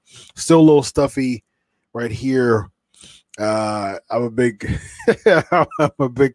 Chris Farley's my all-time favorite, uh, favorite actor. So when I said this, I thought about, uh, um, not Tommy Boy, but um, oh my gosh, not Tommy Boy, the one before Tommy Boy. Um, uh, talking about uh, I do car parts for the American people because Oh, Dan Aykroyd was on there too. Um, I'm not going to look at the chat because I'm sure y'all probably already have it. Uh, not Tommy Boy. Okay, it was Tommy Boy because Black Sheep is my all-time favorite, so it was Tommy Boy. Okay, so it was Tommy Boy. So Tommy Boy's 95, Black Sheep was 96. He came out every year with one before he passed. Airheads 94, um, but he really started. Tommy Boy is really what he started in. Tommy Boy 95, Black Sheep 96, Beverly Hills Ninja 97, Almost Heroes 98. Yeah, very interesting stuff. But yeah, Tommy Boy, uh, so when he got when he got hit what the other was a two by four or something, and uh they were at the restaurant, and he was like, he's like, uh, do I have something? He was like, it, it hurts. He's like, not not here or here so much but right here. and, and uh, when I did that, I thought about that that Farley Farley moment. Um, yeah. So, all right. So that was what I overcame. Thank you for asking. Lexi's asking, what are my thoughts surrounding Charlotte's actions at TLC with Kairi Sane? Do I think she generally did not know Kairi was hurt, or did you think her ongoing frustrations came out? Yeah, I mean, I think that she was frustrated. I think um, now, I don't think that she knew that uh, Kairi was concussed. I think um, from what I heard, it was early on, like uh, it was some table spot or something like that, and she got concussed. Um, but the chair, the, the the chair darting and things like that, when she was kind of darting chairs and stuff, I don't know if that if that affect her. I mean, I don't know if her concussion kind of made her loopy, but uh, yeah, I was like, Kairi, what in the world are you doing? Um, she was just kind of she she bounced. She she was kind of just carelessly just throwing a chair and then and here in her face, and then she started darting the chair. And then Charlotte was just kind of looking at her like, "What in the world are you doing?" And she kind of darted back at her. So you could tell that that wasn't scripted. That wasn't a part of the script. And then she that that power bomb spot was just. I mean, you could tell it that even if even if that was a part of the, the booking, if that was a part of the process, you could tell that Kairi just wasn't in it. I mean, it was just she was just kind of like lifeless in a sense, and she had to really kind of come up, and and Charlotte kind of had to. I don't think she was purposely sandbagging. I definitely don't think she was purposely sandbagging. I would say that Kairi Sane you know, I I wouldn't I wouldn't imagine her doing something like that, just sandbagging. Um, I, I would also say that it's not a good idea for her to do that this early at all, really, but especially this early in her pro wrestling career to just purposely sandbag. I definitely didn't think that that, that was the case. I just think that Kairi was just out of it. I just think she was out of it in that power bomb spot. It was just seemed like it was improvised she tried to like I think Charlotte tried to do a spear on her and just it was botched and the, the chair shots just really didn't work out either. You could tell that Charlotte was frustrated. Um I think that power bomb spot I do I do think that power bomb spot was improvised. Um and just uh, she was I don't think she was purposely sandbagging. I just think that she I mean someone's concussed you're just think about it. If someone's someone has a concussion, so and then you're trying to uh, they're trying to sell a move. So with with every move, it, it, it, takes two people typically to execute a really good move, or just execute any move, really, even a body slam. Uh, so she tried to she she she tried to flip over a concussed person, and and the fact that when when someone does the power bomb, it takes two people. So you're having you're you're lifting, and the person is kind of boosting themselves up too to make it a very seamless transition to do an actual power bomb. And uh, Kairi, you know, mentally at that point, she was just out of it. So I mean, I, I would imagine that frustrated Charlotte, but I, I, imagine she didn't think she was concussed at that point too. So I think it was just kind of a little bit of everything. It was just a really sloppy, sloppy match. It was just, it was sloppy, sloppy match. Um, as far as TLC is concerned, uh, I wasn't a big fan of it. I think it was just a, uh, an okay pay per view. Um, I like the Daniel Bryan uh, ROH uh, American Dragon comeback. I think that was pretty cool. I think that was the best part of it. It wasn't there wasn't terrible matches. I mean, I really didn't care about Raiders against OC, and especially OC beat them on Raw. That was interesting. seemed like they're doing the 50-50 thing with the Viking Raiders now. Why in the world would you have the Viking Raiders be so dominant for weeks and weeks and weeks and now do 50-50 with the OC who's like the king of 50 50 as far as tag teams. You do all this 50 50 booking with tag teams. You actually have the Viking Raiders who are being dominant, who look dominant.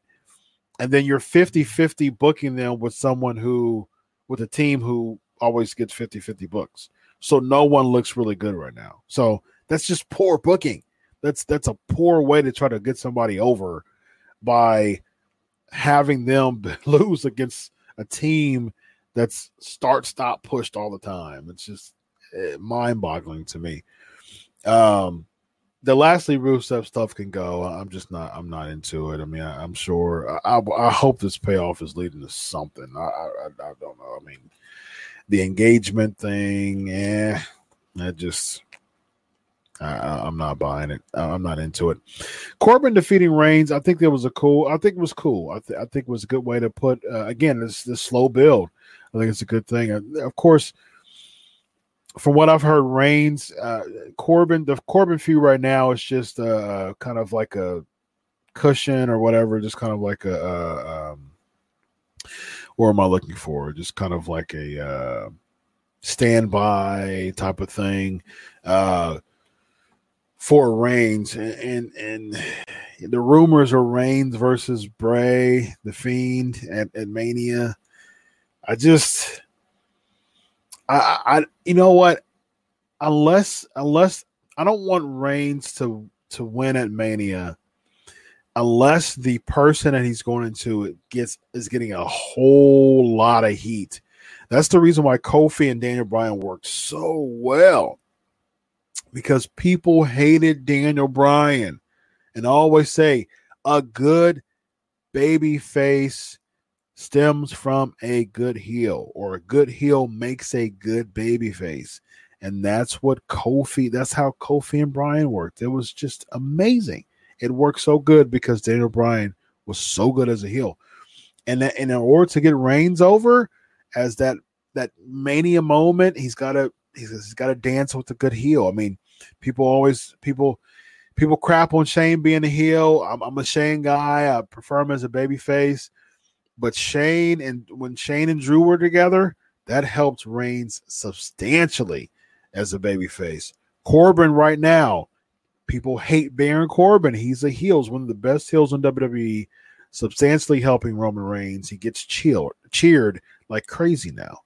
So you got to keep with that heel thing. And as crazy as I don't like it, as much as I don't like it, people are cheering Bray Wyatt. They shouldn't be. It's like, dude, you're cheering for someone who just invaded someone's family, someone's wife and kid. But you're cheering that and saying, let them in. Type of deranged society are we in right now? But I mean, if if if Reigns Bray is the projection for Mania, you've got a short amount of time. You only got a good two months probably to really hone in on making Drew. I mean, not, not making Drew, but making Bray Wyatt or the Fiend a hated guy. Somehow you're to have to do that.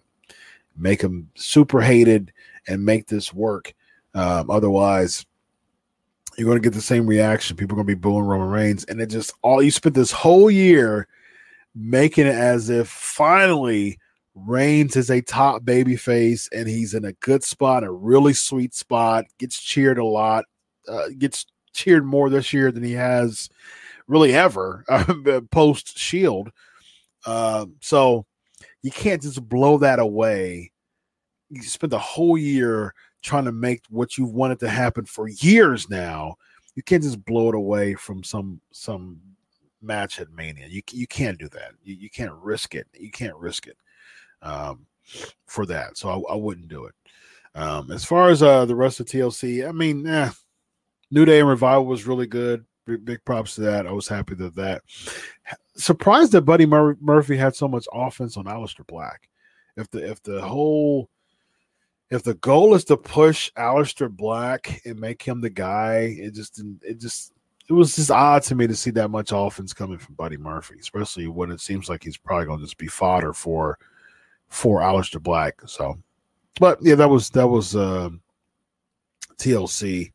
Um, and then Raw, as far as Raw and SmackDown, just same old, same old. Yeah, yeah.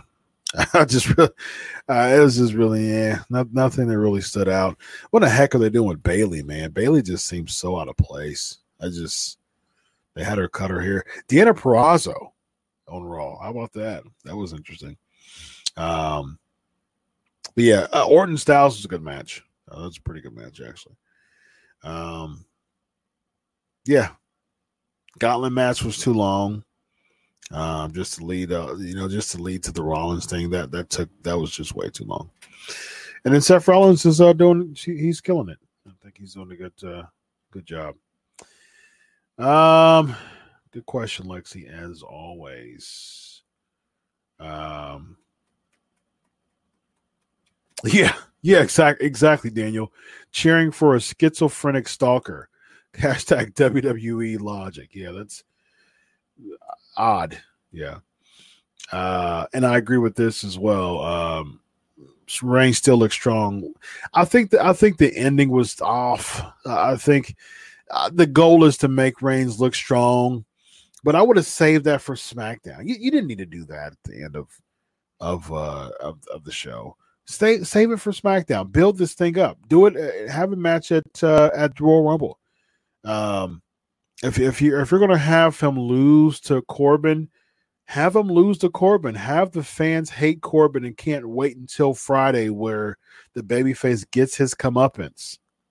Like it just doesn't make sense to me that you would do something like that. It just that's just weird to me. Um, that you would that you would say, okay, well, let's have the heel beat the baby face, but at the end of the night, let's have the baby face spear him off the platform into a bunch of people. So the heel winning really didn't mean much because the baby face is over tonight, anyways. It just again, I don't understand what goes on in these production meetings. I, I, I don't get it. I'm like, man, you know, I don't get paid to think about this stuff.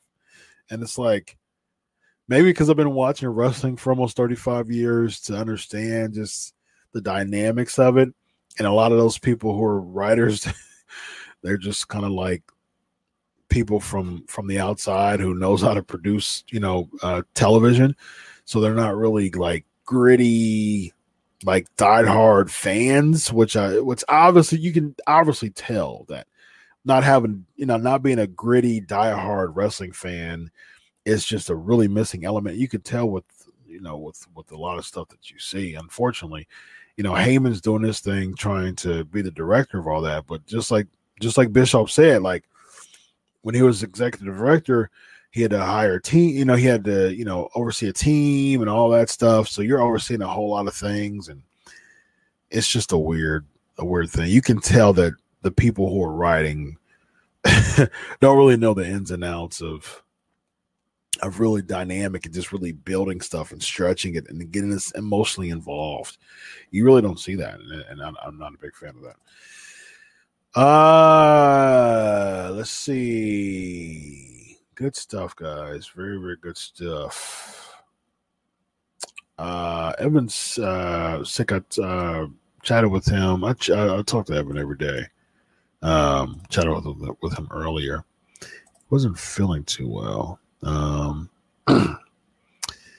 Lonzo's asking where he is. Uh, not feeling too well, so he might uh, he might be asleep. he might be asleep. Uh, so he's a night owl like me, so he'll probably pop up and let me know, like, oh man, I fell asleep. Um, Cole's asking, what's the word on NXT being a co-main event at Mania? Will it be NXT Championship match or cross-brand match? Uh, I, I, think it's for the NXT Championship, which I'm like, man, I, I yeah, I don't want that. I don't want it to happen. It's like make NXT its own entity, man. Like you're you're you're slowly just sprinkling way too much WWE into NXT right now. Make takeover be a thing, and it's like I'll be there. You know, I'll be there at WrestleMania weekend, and it's like I want NXT. Like let's make NXT a thing. Let's keep NXT takeover a thing. Let's separate it from Mania. Now, granted, um, you know, for NXT people, if they're actually on the main card of Mania, that's huge for them. You know, say if Adam Cole or whoever is left, I, I want to see Adam Cole versus Keith Lee personally. I want Keith Lee to, to win the title, but I, I get it, you know, if they're on WrestleMania, but to me, I'm still like, you don't want to make, you don't want to give us more main roster like stuff. And like, we're already dissatisfied with the stuff that we already have like uh, I got three kids. I'm like, you know what? Before you ask for anything more, do better with what you have. You know what I mean? It's like that's that's how I feel with WWE product. Before we get so before we get more stuff, like do better with what we have. And that's how I feel about that. I mean, I, I don't want NXT to be a main roster feel I mean, uh, Ciampa. Speaking of that, let's talk about that real quick. T- Tommaso Ciampa was, I think he was interviewed by, I think it was uh, Chasing Glory, whatever, with uh, Lilian Garcia. She's a she's a really good uh, podcaster. Um, she's she's her podcasting is really good. I mean, she's not a she's not a podcaster, of course. You know, she's a ring announcer, but uh, I think that they've done a pretty good job um, with NXT with keeping it um, separate. Um, so I appreciate that. The only thing is that um, I think with I think with NXT, you still kind of you still gotta have that feel where it's where it needs to be main roster. Tommaso because the, thing is, people in the main roster are going to want to be on NXT because according to Ciampa, he said that he said a few things. He said one, um, uh, he did he doesn't want to be a part of Raw or SmackDown. He said that he's banged up.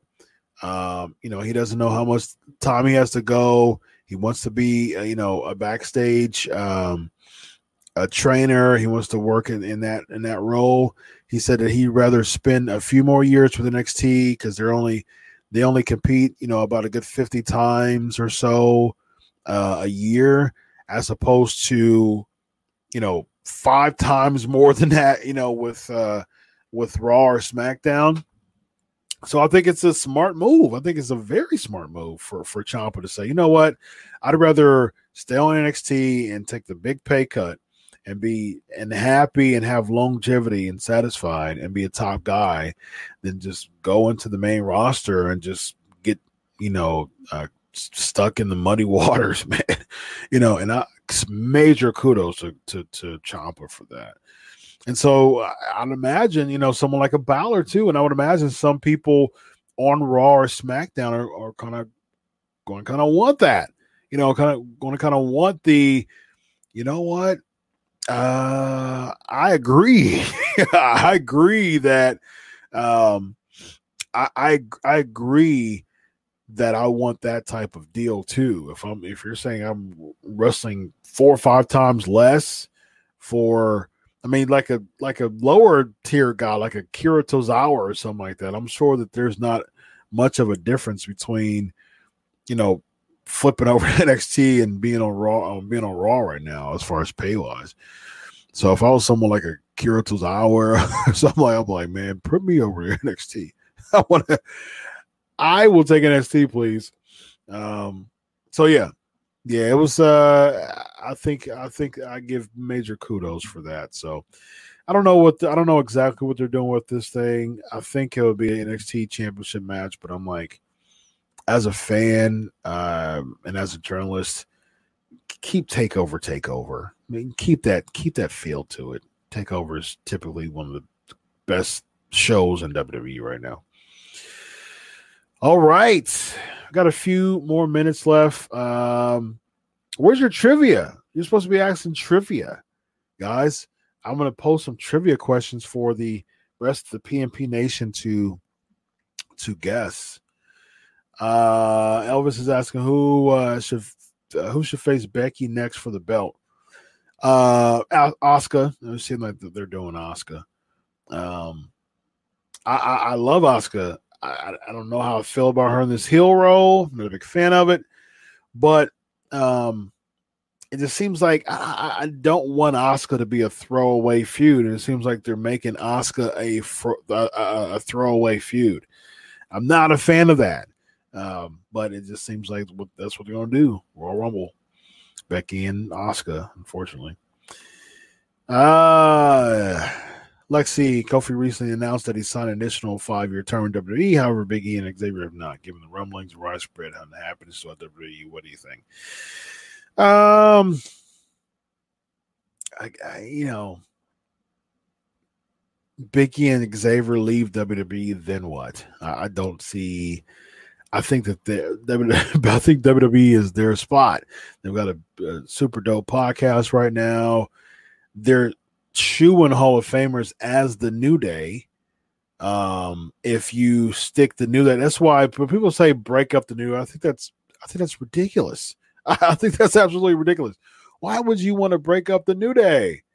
And none of them alone would go into the Hall of Fame, uh, in my opinion. So uh, you don't do that. You keep them together as a faction. You you keep you keep create that's what the writers are for to continue to freshen them up. That's that's what you do. And so uh, you have them as you have them in the hall of fame as a, as a duo. I mean as a trio. Uh, so that's what you do. And and I, I, don't i mean biggie and xavier i think that they're lifers with the wwe i don't see them going anywhere else and getting the type of um, success that they uh, have gotten the wwe so yeah I think it's kind of reading. I think I think it's I think it's nothing. I think it's a matter of just reading, reading in between something that doesn't exist. All right. What are your trivia questions for uh, Royal Rumble? Do I see any yet? Do I see any yet? Um, I'm a big fan of New Day. I've always has always has been. Oh, okay, here we go. Cole is asking who was a 2002 Royal Rumble winner and who was the last person he eliminated. Good question, Cole. What y'all got? Who was the 2002? We might do the if I if if I like what I what I'm seeing this, we might we might do this for the rest of the year. Just have uh trivia questions come up from the from the PNP Nation. So I dig it. Who was the 2002 Royal Rumble winner, and who was the last person he um, eliminated? Uh, Mo just said that on backstage, New Day signed together for equal pay. All right, there you go. Sweet.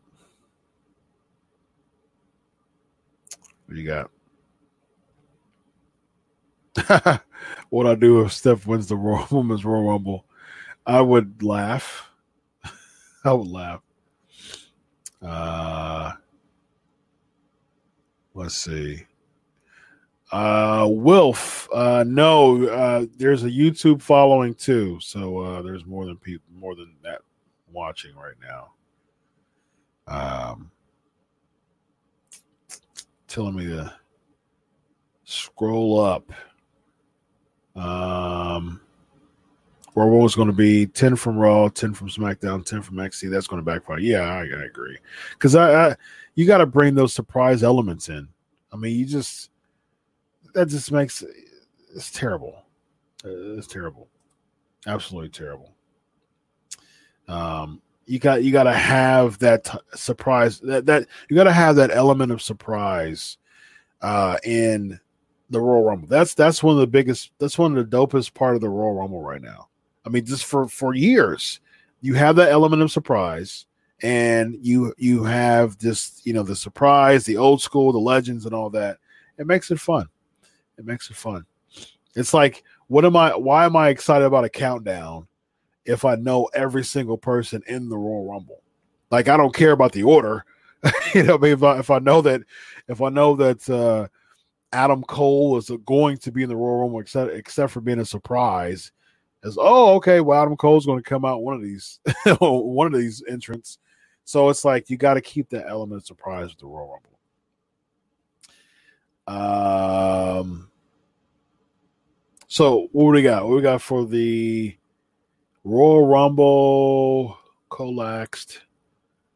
Um what is that? 2002 Royal Rumble, and who was the last person he eliminated? What is the what is the uh, answer for that? Um. Oh, okay. You guys got some good ones now. Okay, they're coming in. They're coming in. Uh, Elvis, here you go. Triple H won, and Kurt was the last one eliminated. Nice. Who held? Uh, Michael's asking who held the record for most Rumble eliminations before Kane. All right, you guys are doing some good ones here. Um, Luke, come on now. No, Adam Cole and Shayna Baszler should not win the Royal Rumble.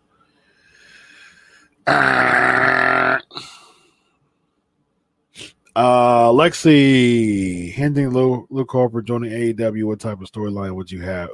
Good for him, heel or face. Uh, you know, he'll probably do the. He'll probably join like the Dark Order or something crazy like that, or the Butcher, the Bunny, the, the Blade, or something crazy like that. My my, if it was up to me, I would have done Villain Enterprises with uh, him teaming with Brody Brody uh, King. Uh, Brodie Lee, he'll be Brodie Lee again, so it'll be Brodie Lee and Brody King. Uh, but Scurll's in NWA now. Um, so we'll see how that goes. Um, but yeah, as far as AEW, probably nothing major, really. Honestly, I don't, I don't, I can't imagine him joining the inner circle. I don't know how they would bring him in there. I don't know. I don't know. Um, I agree. I do agree with this, Luke. Breaking up the new it doesn't make any sense. Keep them together. I agree with that, hundred percent. Uh, Kane versus Brock at Mania main event. Your thoughts? No, no way. Absolutely no way. Um. All right. So what we got? Uh, what was the? What was okay? Uh, Taker is what Mo is saying. Taker have the most Rumble eliminations. Is that correct, Michael? Is that correct? Most Royal Rumble eliminations before Kane. Hmm. Let's see. Most Royal Rumble eliminations. Taker sounds about right. But for some reason, I'm thinking Triple H or Shawn Michaels, maybe. Um. Oh, in one match. Oh, okay. Okay. So in one match. Got it. Ta- uh, some props taker. Is it Taker, Mike? Or Austin? Maybe it's Austin. Maybe it's Austin. Uh, all right. So we'll ask a couple more. I like this a lot, actually. Um, this is pretty cool. Who hold the record for the most eliminations right now? You talking about in one match, um, or just most period? Because I think you still have Kane there at uh, the the the the total total eliminations. But as far as one match, I think Braun just recently got that. I think Reigns ended up beating Kane, and I think Braun ended up beating Reigns, if I'm not mistaken. Uh, who was the first one to win two Royal Rumble matches? If I'm not mistaken, that would be Hogan, wouldn't it? Didn't Hogan win um 89 and 90? because because uh, at that time it still wasn't the going into the you know when you know whoever wins gets the title because he was champ. So if I'm not mistaken, it was 89 and 90 because Duggan won 88, or maybe 90 and 91 because Duggan won 98. Was it Studd that won 99, 89? And then Hogan 190, and that they had the face off with Warrior, and that led to Toronto, WrestleMania 6. And then 91 was um Hogan too, I believe. Because I think it was yeah, yeah, yeah, yeah. I think 91 was Hogan too because I think what Hogan Slaughter was 91, and then Hogan Sid was 92, and then Hogan Yoko was 93, and then he was he was gone, if I'm not mistaken. Uh thanks, Luke, man. Appreciate you uh coming through, my friend. Uh, who should Brock defend the WWE Championship at uh, against at the Royal Rumble? Good question. Uh, they should do like a battle royal, and uh, uh, let's see who's on who's the top baby face on Raw right now. There's not many. Um, yikes! I would do like a battle royal man, they have really they have a deficit of top baby faces on Raw that that would make sense to go against Brock. They had Rey, but I don't see that. I don't see that happening again. Um, you got Kevin Owens, but he's going to be with Rollins. And you have like then you have like a second tier ones like Ricochet, Humberto Carrillo,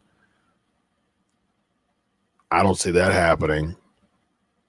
I don't see that's ha- that happening. And you you don't have any baby faces. Who in the world get the, who in the world will go against Brock? Because their baby faces are terrible on Raw right now. Wow, that's crazy. I don't, I can't really think of anybody that's a really solid baby face that would probably go against Brock right now. Mania. I, you know what, man, I. It wouldn't surprise me if they did a, Ricochet type thing. It really wouldn't surprise me if, they did a Ricochet. Uh, no, Warrior, Warrior did not win 1990. Warrior did not win a Royal Rumble at all, actually. Uh, Hogan won the 1990 uh, Royal Rumble. Um, and uh, uh 90 and 91. Um, if I'm not mistaken. 90 and 91.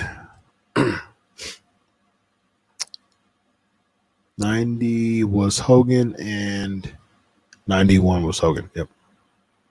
Yep. 90 and 91. Yeah, Randy, Rey, and KO. Rusev, no, he'll be him and Lashley. I don't see Rusev and, and, and Lesnar. Do you do Orton Lesnar again? I wouldn't be too opposed to that, right? I don't know. I wouldn't be too opposed to that. Um, yeah, I wouldn't be too opposed to it. Uh, what year did Vince win the uh, Royal Rumble, guys? What year did Vince win the Royal Rumble?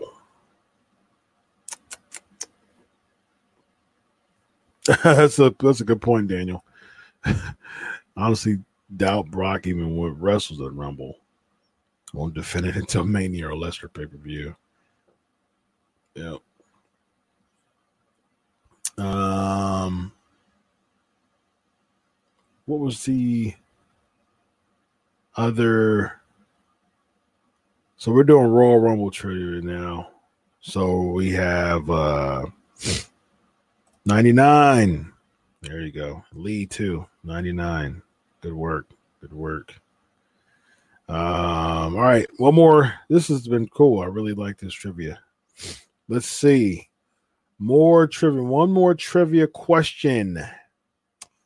One more trivia question. And I saw a few of them up here. Let's do.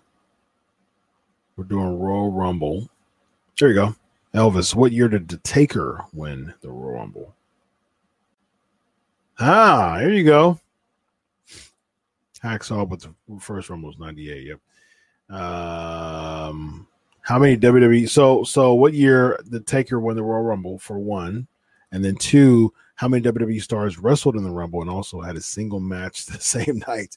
That's going to be a lot of thinking. I know that. Uh, how many stars wrestled? Oh, that's a. Uh, you got a dig for that. I don't know, 17. this, they did it, they did it a lot in the beginning, um, in the beginning stages. Uh, but as far as you know, 30 years of the Royal Rumble, who I don't know, Mike. Do you have that answer, Michael? Uh, who beat the Undertaker at uh, Royal Rumble 93? Royal Rumble 93. Um, that would be. Oh, goodness. Was that. Was Yoko? No, Yoko. Was that the casket match? No, because because casket match was 94 because that was SummerSlam Taker versus Taker. Um, it had to be 93? He didn't he didn't Taker didn't compete in 93, did he? Royal Rumble 93? No. Let me see. Find out. I don't think he competed in 93. Mm, no. He, I mean he he was at the Rumble. And I think um then that was the whole Giant Gonzalez thing because I think it led to another match at SummerSlam 93. I think they had like a casket match at SummerSlam 93 because he beat him. He beat him at Mania, and then I think Giant Gonzalez eliminated him at. Uh, uh, so he beat him at a Rumble, and that's when the feud escalated. Taker beat him at Mania, and I think, if I'm not mistaken, they had another match at uh, in '93 SummerSlam. I think it was like a casket match or something, wasn't it? rest in peace match. That's what it was. A rest in peace match. there you go. Um, all right, cool stuff. 94 Taker versus Yoko. Yep. Um, okay, cool, cool. We'll make this the flavor of the week. Flavor of the week is uh early predictions of Royal Rumble winner. There we go. Perfect. We got five minutes left. Um, early predictions for the Royal Rumble winner. And you just created the flavor of the week. Um, 6:30 start. All right, uh, Mike. Thanks, man. Appreciate you coming through as always. All right, this is the flavor of the week, guys. Here we go. Early predictions for the men's and women's Royal Rumble winner picks. Uh, very good question, and so good of a question that is the flavor of the week. The men's Royal Rumble winner is going to be. So right now you have two heels as champs, and they're probably both of them will probably be champs all the way to Mania. So you have Brock Lesnar and you have the Fiend. I don't think you have. They're you know it's crazy because the more that I think about it, their baby face selection is bad. They really don't have strong baby faces right now. So it would seem like Drew would be an obvious pick. I think he, but the thing is, does he go against? He doesn't, you know, I, I don't like heel versus heel.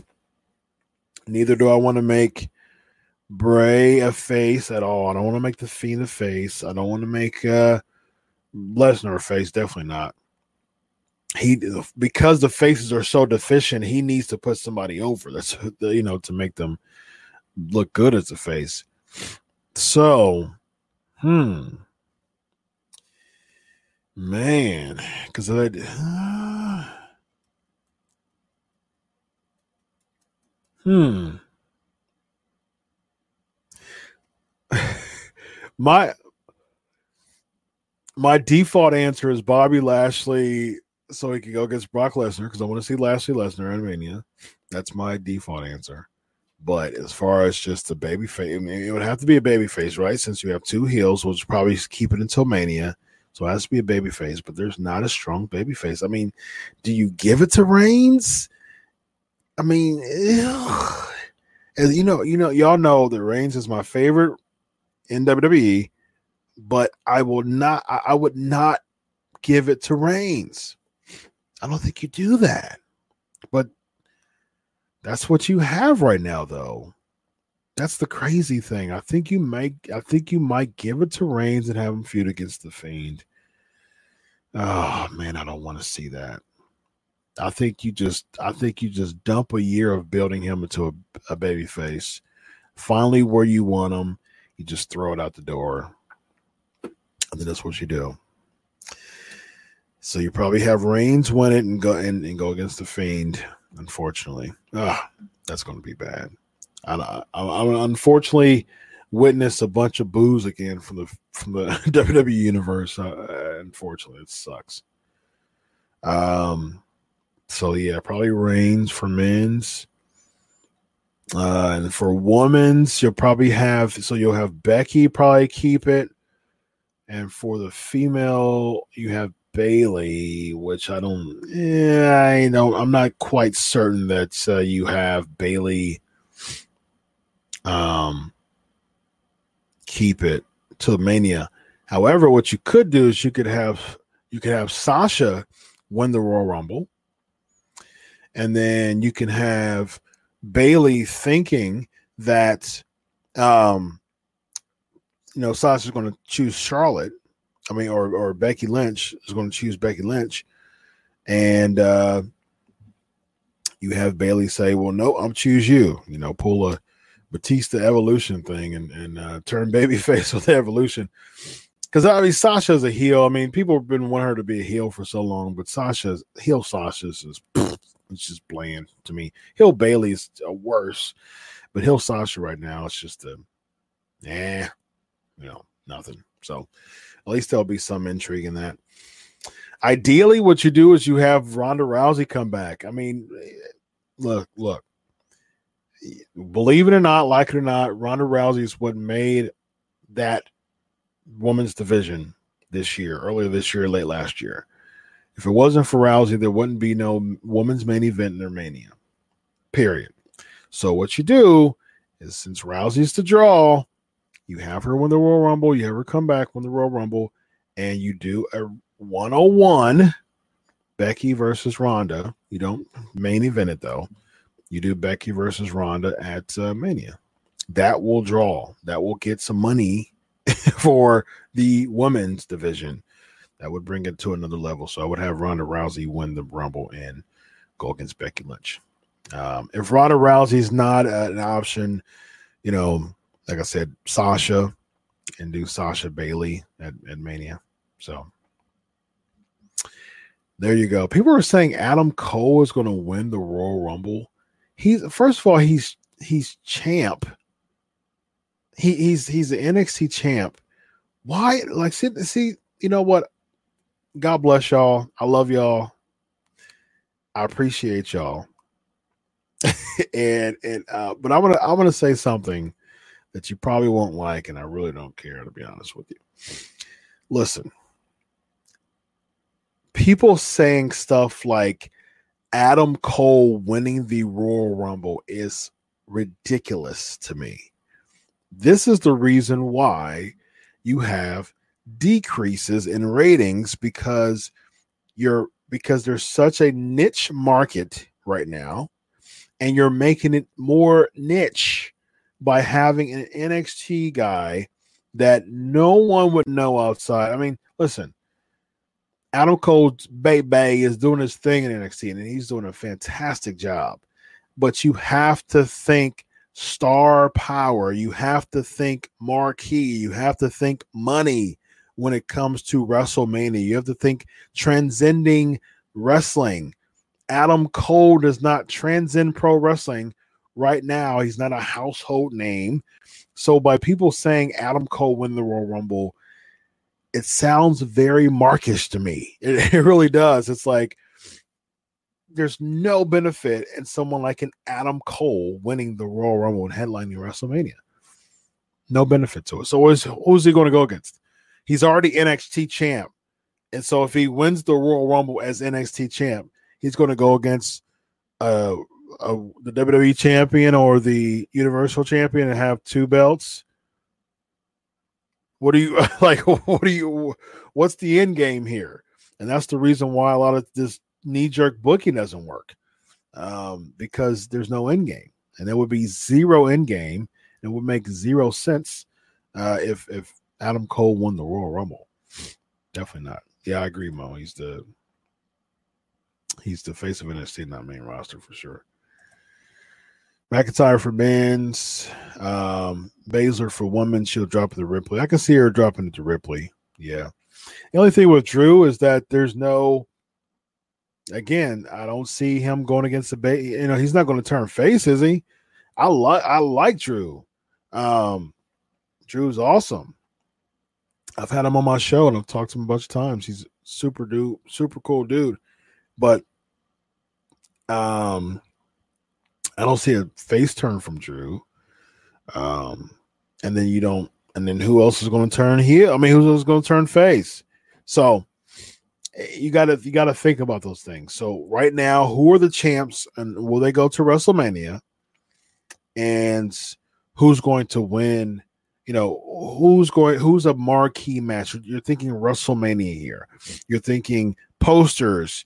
You're thinking uh, marquee. You're thinking television. You're thinking outside of WWE. Who's going to be that person who's going to be on the poster on the marquee that says, yes, this person is a star and this person is going to go against the champ. So that's what you got to think about when you think of Royal Rumble winners. Right now, the babyface selection period is just awful. It's awful. Um, yeah, exactly, exactly, Mo. Now I know why Vince and Triple H is stressed right now. 100% agree.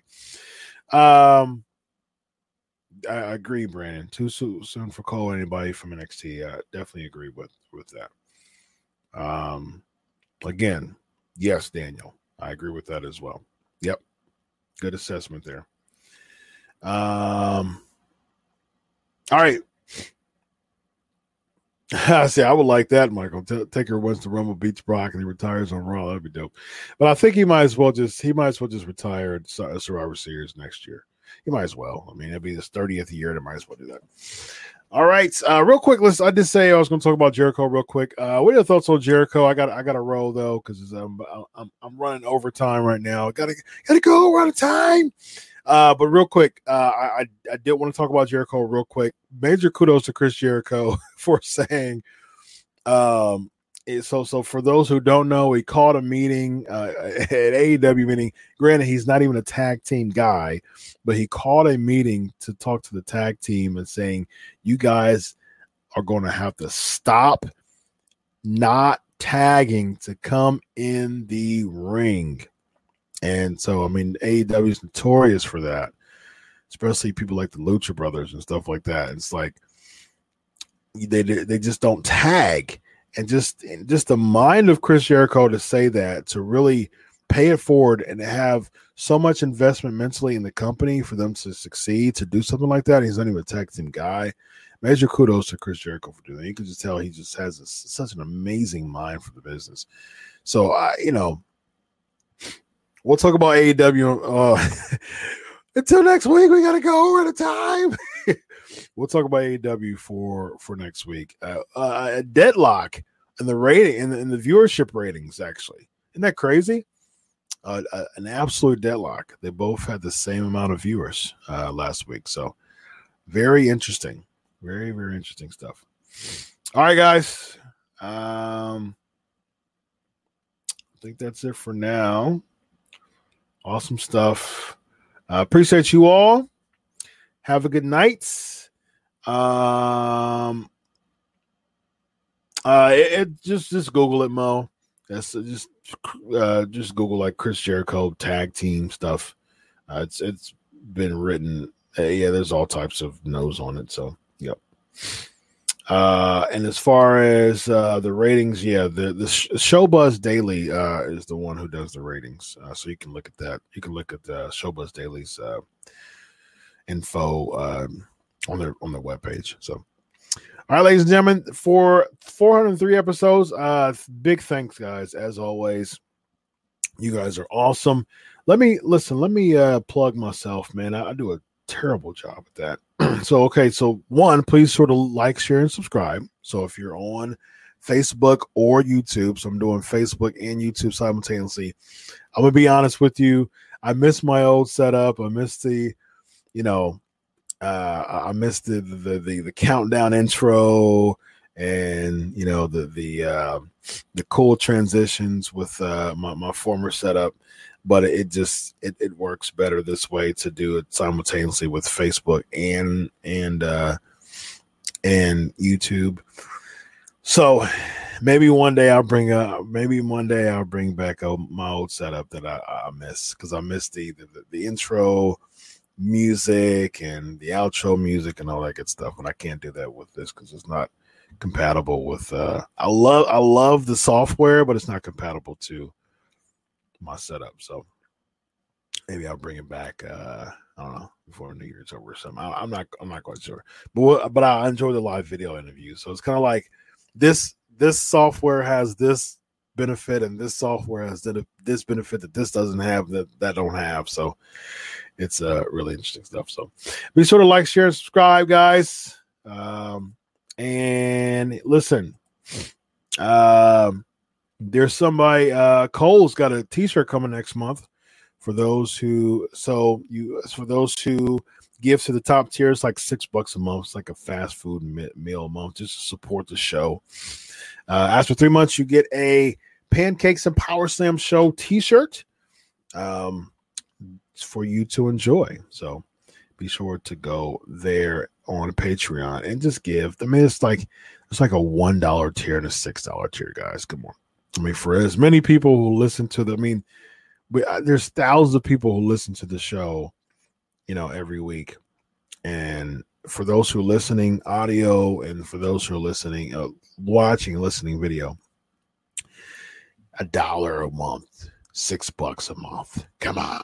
Look, if as many people give on Patreon as I know listen to the show, I can do this full time. How about that? Isn't that crazy? I can do this full time. So, and that would be perfect for me because I'm about to be a doctor. I'm a PhD student, and to do this full time, that'd be great. You'll have all types of breaking news interview. You'll have all types of breaking news videos and interviews in my studio live and all types of all types of fun stuff. So uh just give go to the patreon slash pancakes power slams i know you guys enjoy the show you guys are awesome every week so show me some love and give all right for 403 episodes big thanks to nick patrick uh thank you so much um Mercer from Canada, showing some love from Canada. Thanks a lot. Really appreciate it. Uh, thanks, guys. Until next week, ladies and gentlemen, enjoy your of wrestling. God bless, and always remember, I'll do it for you. Have a good night, everybody. Peace.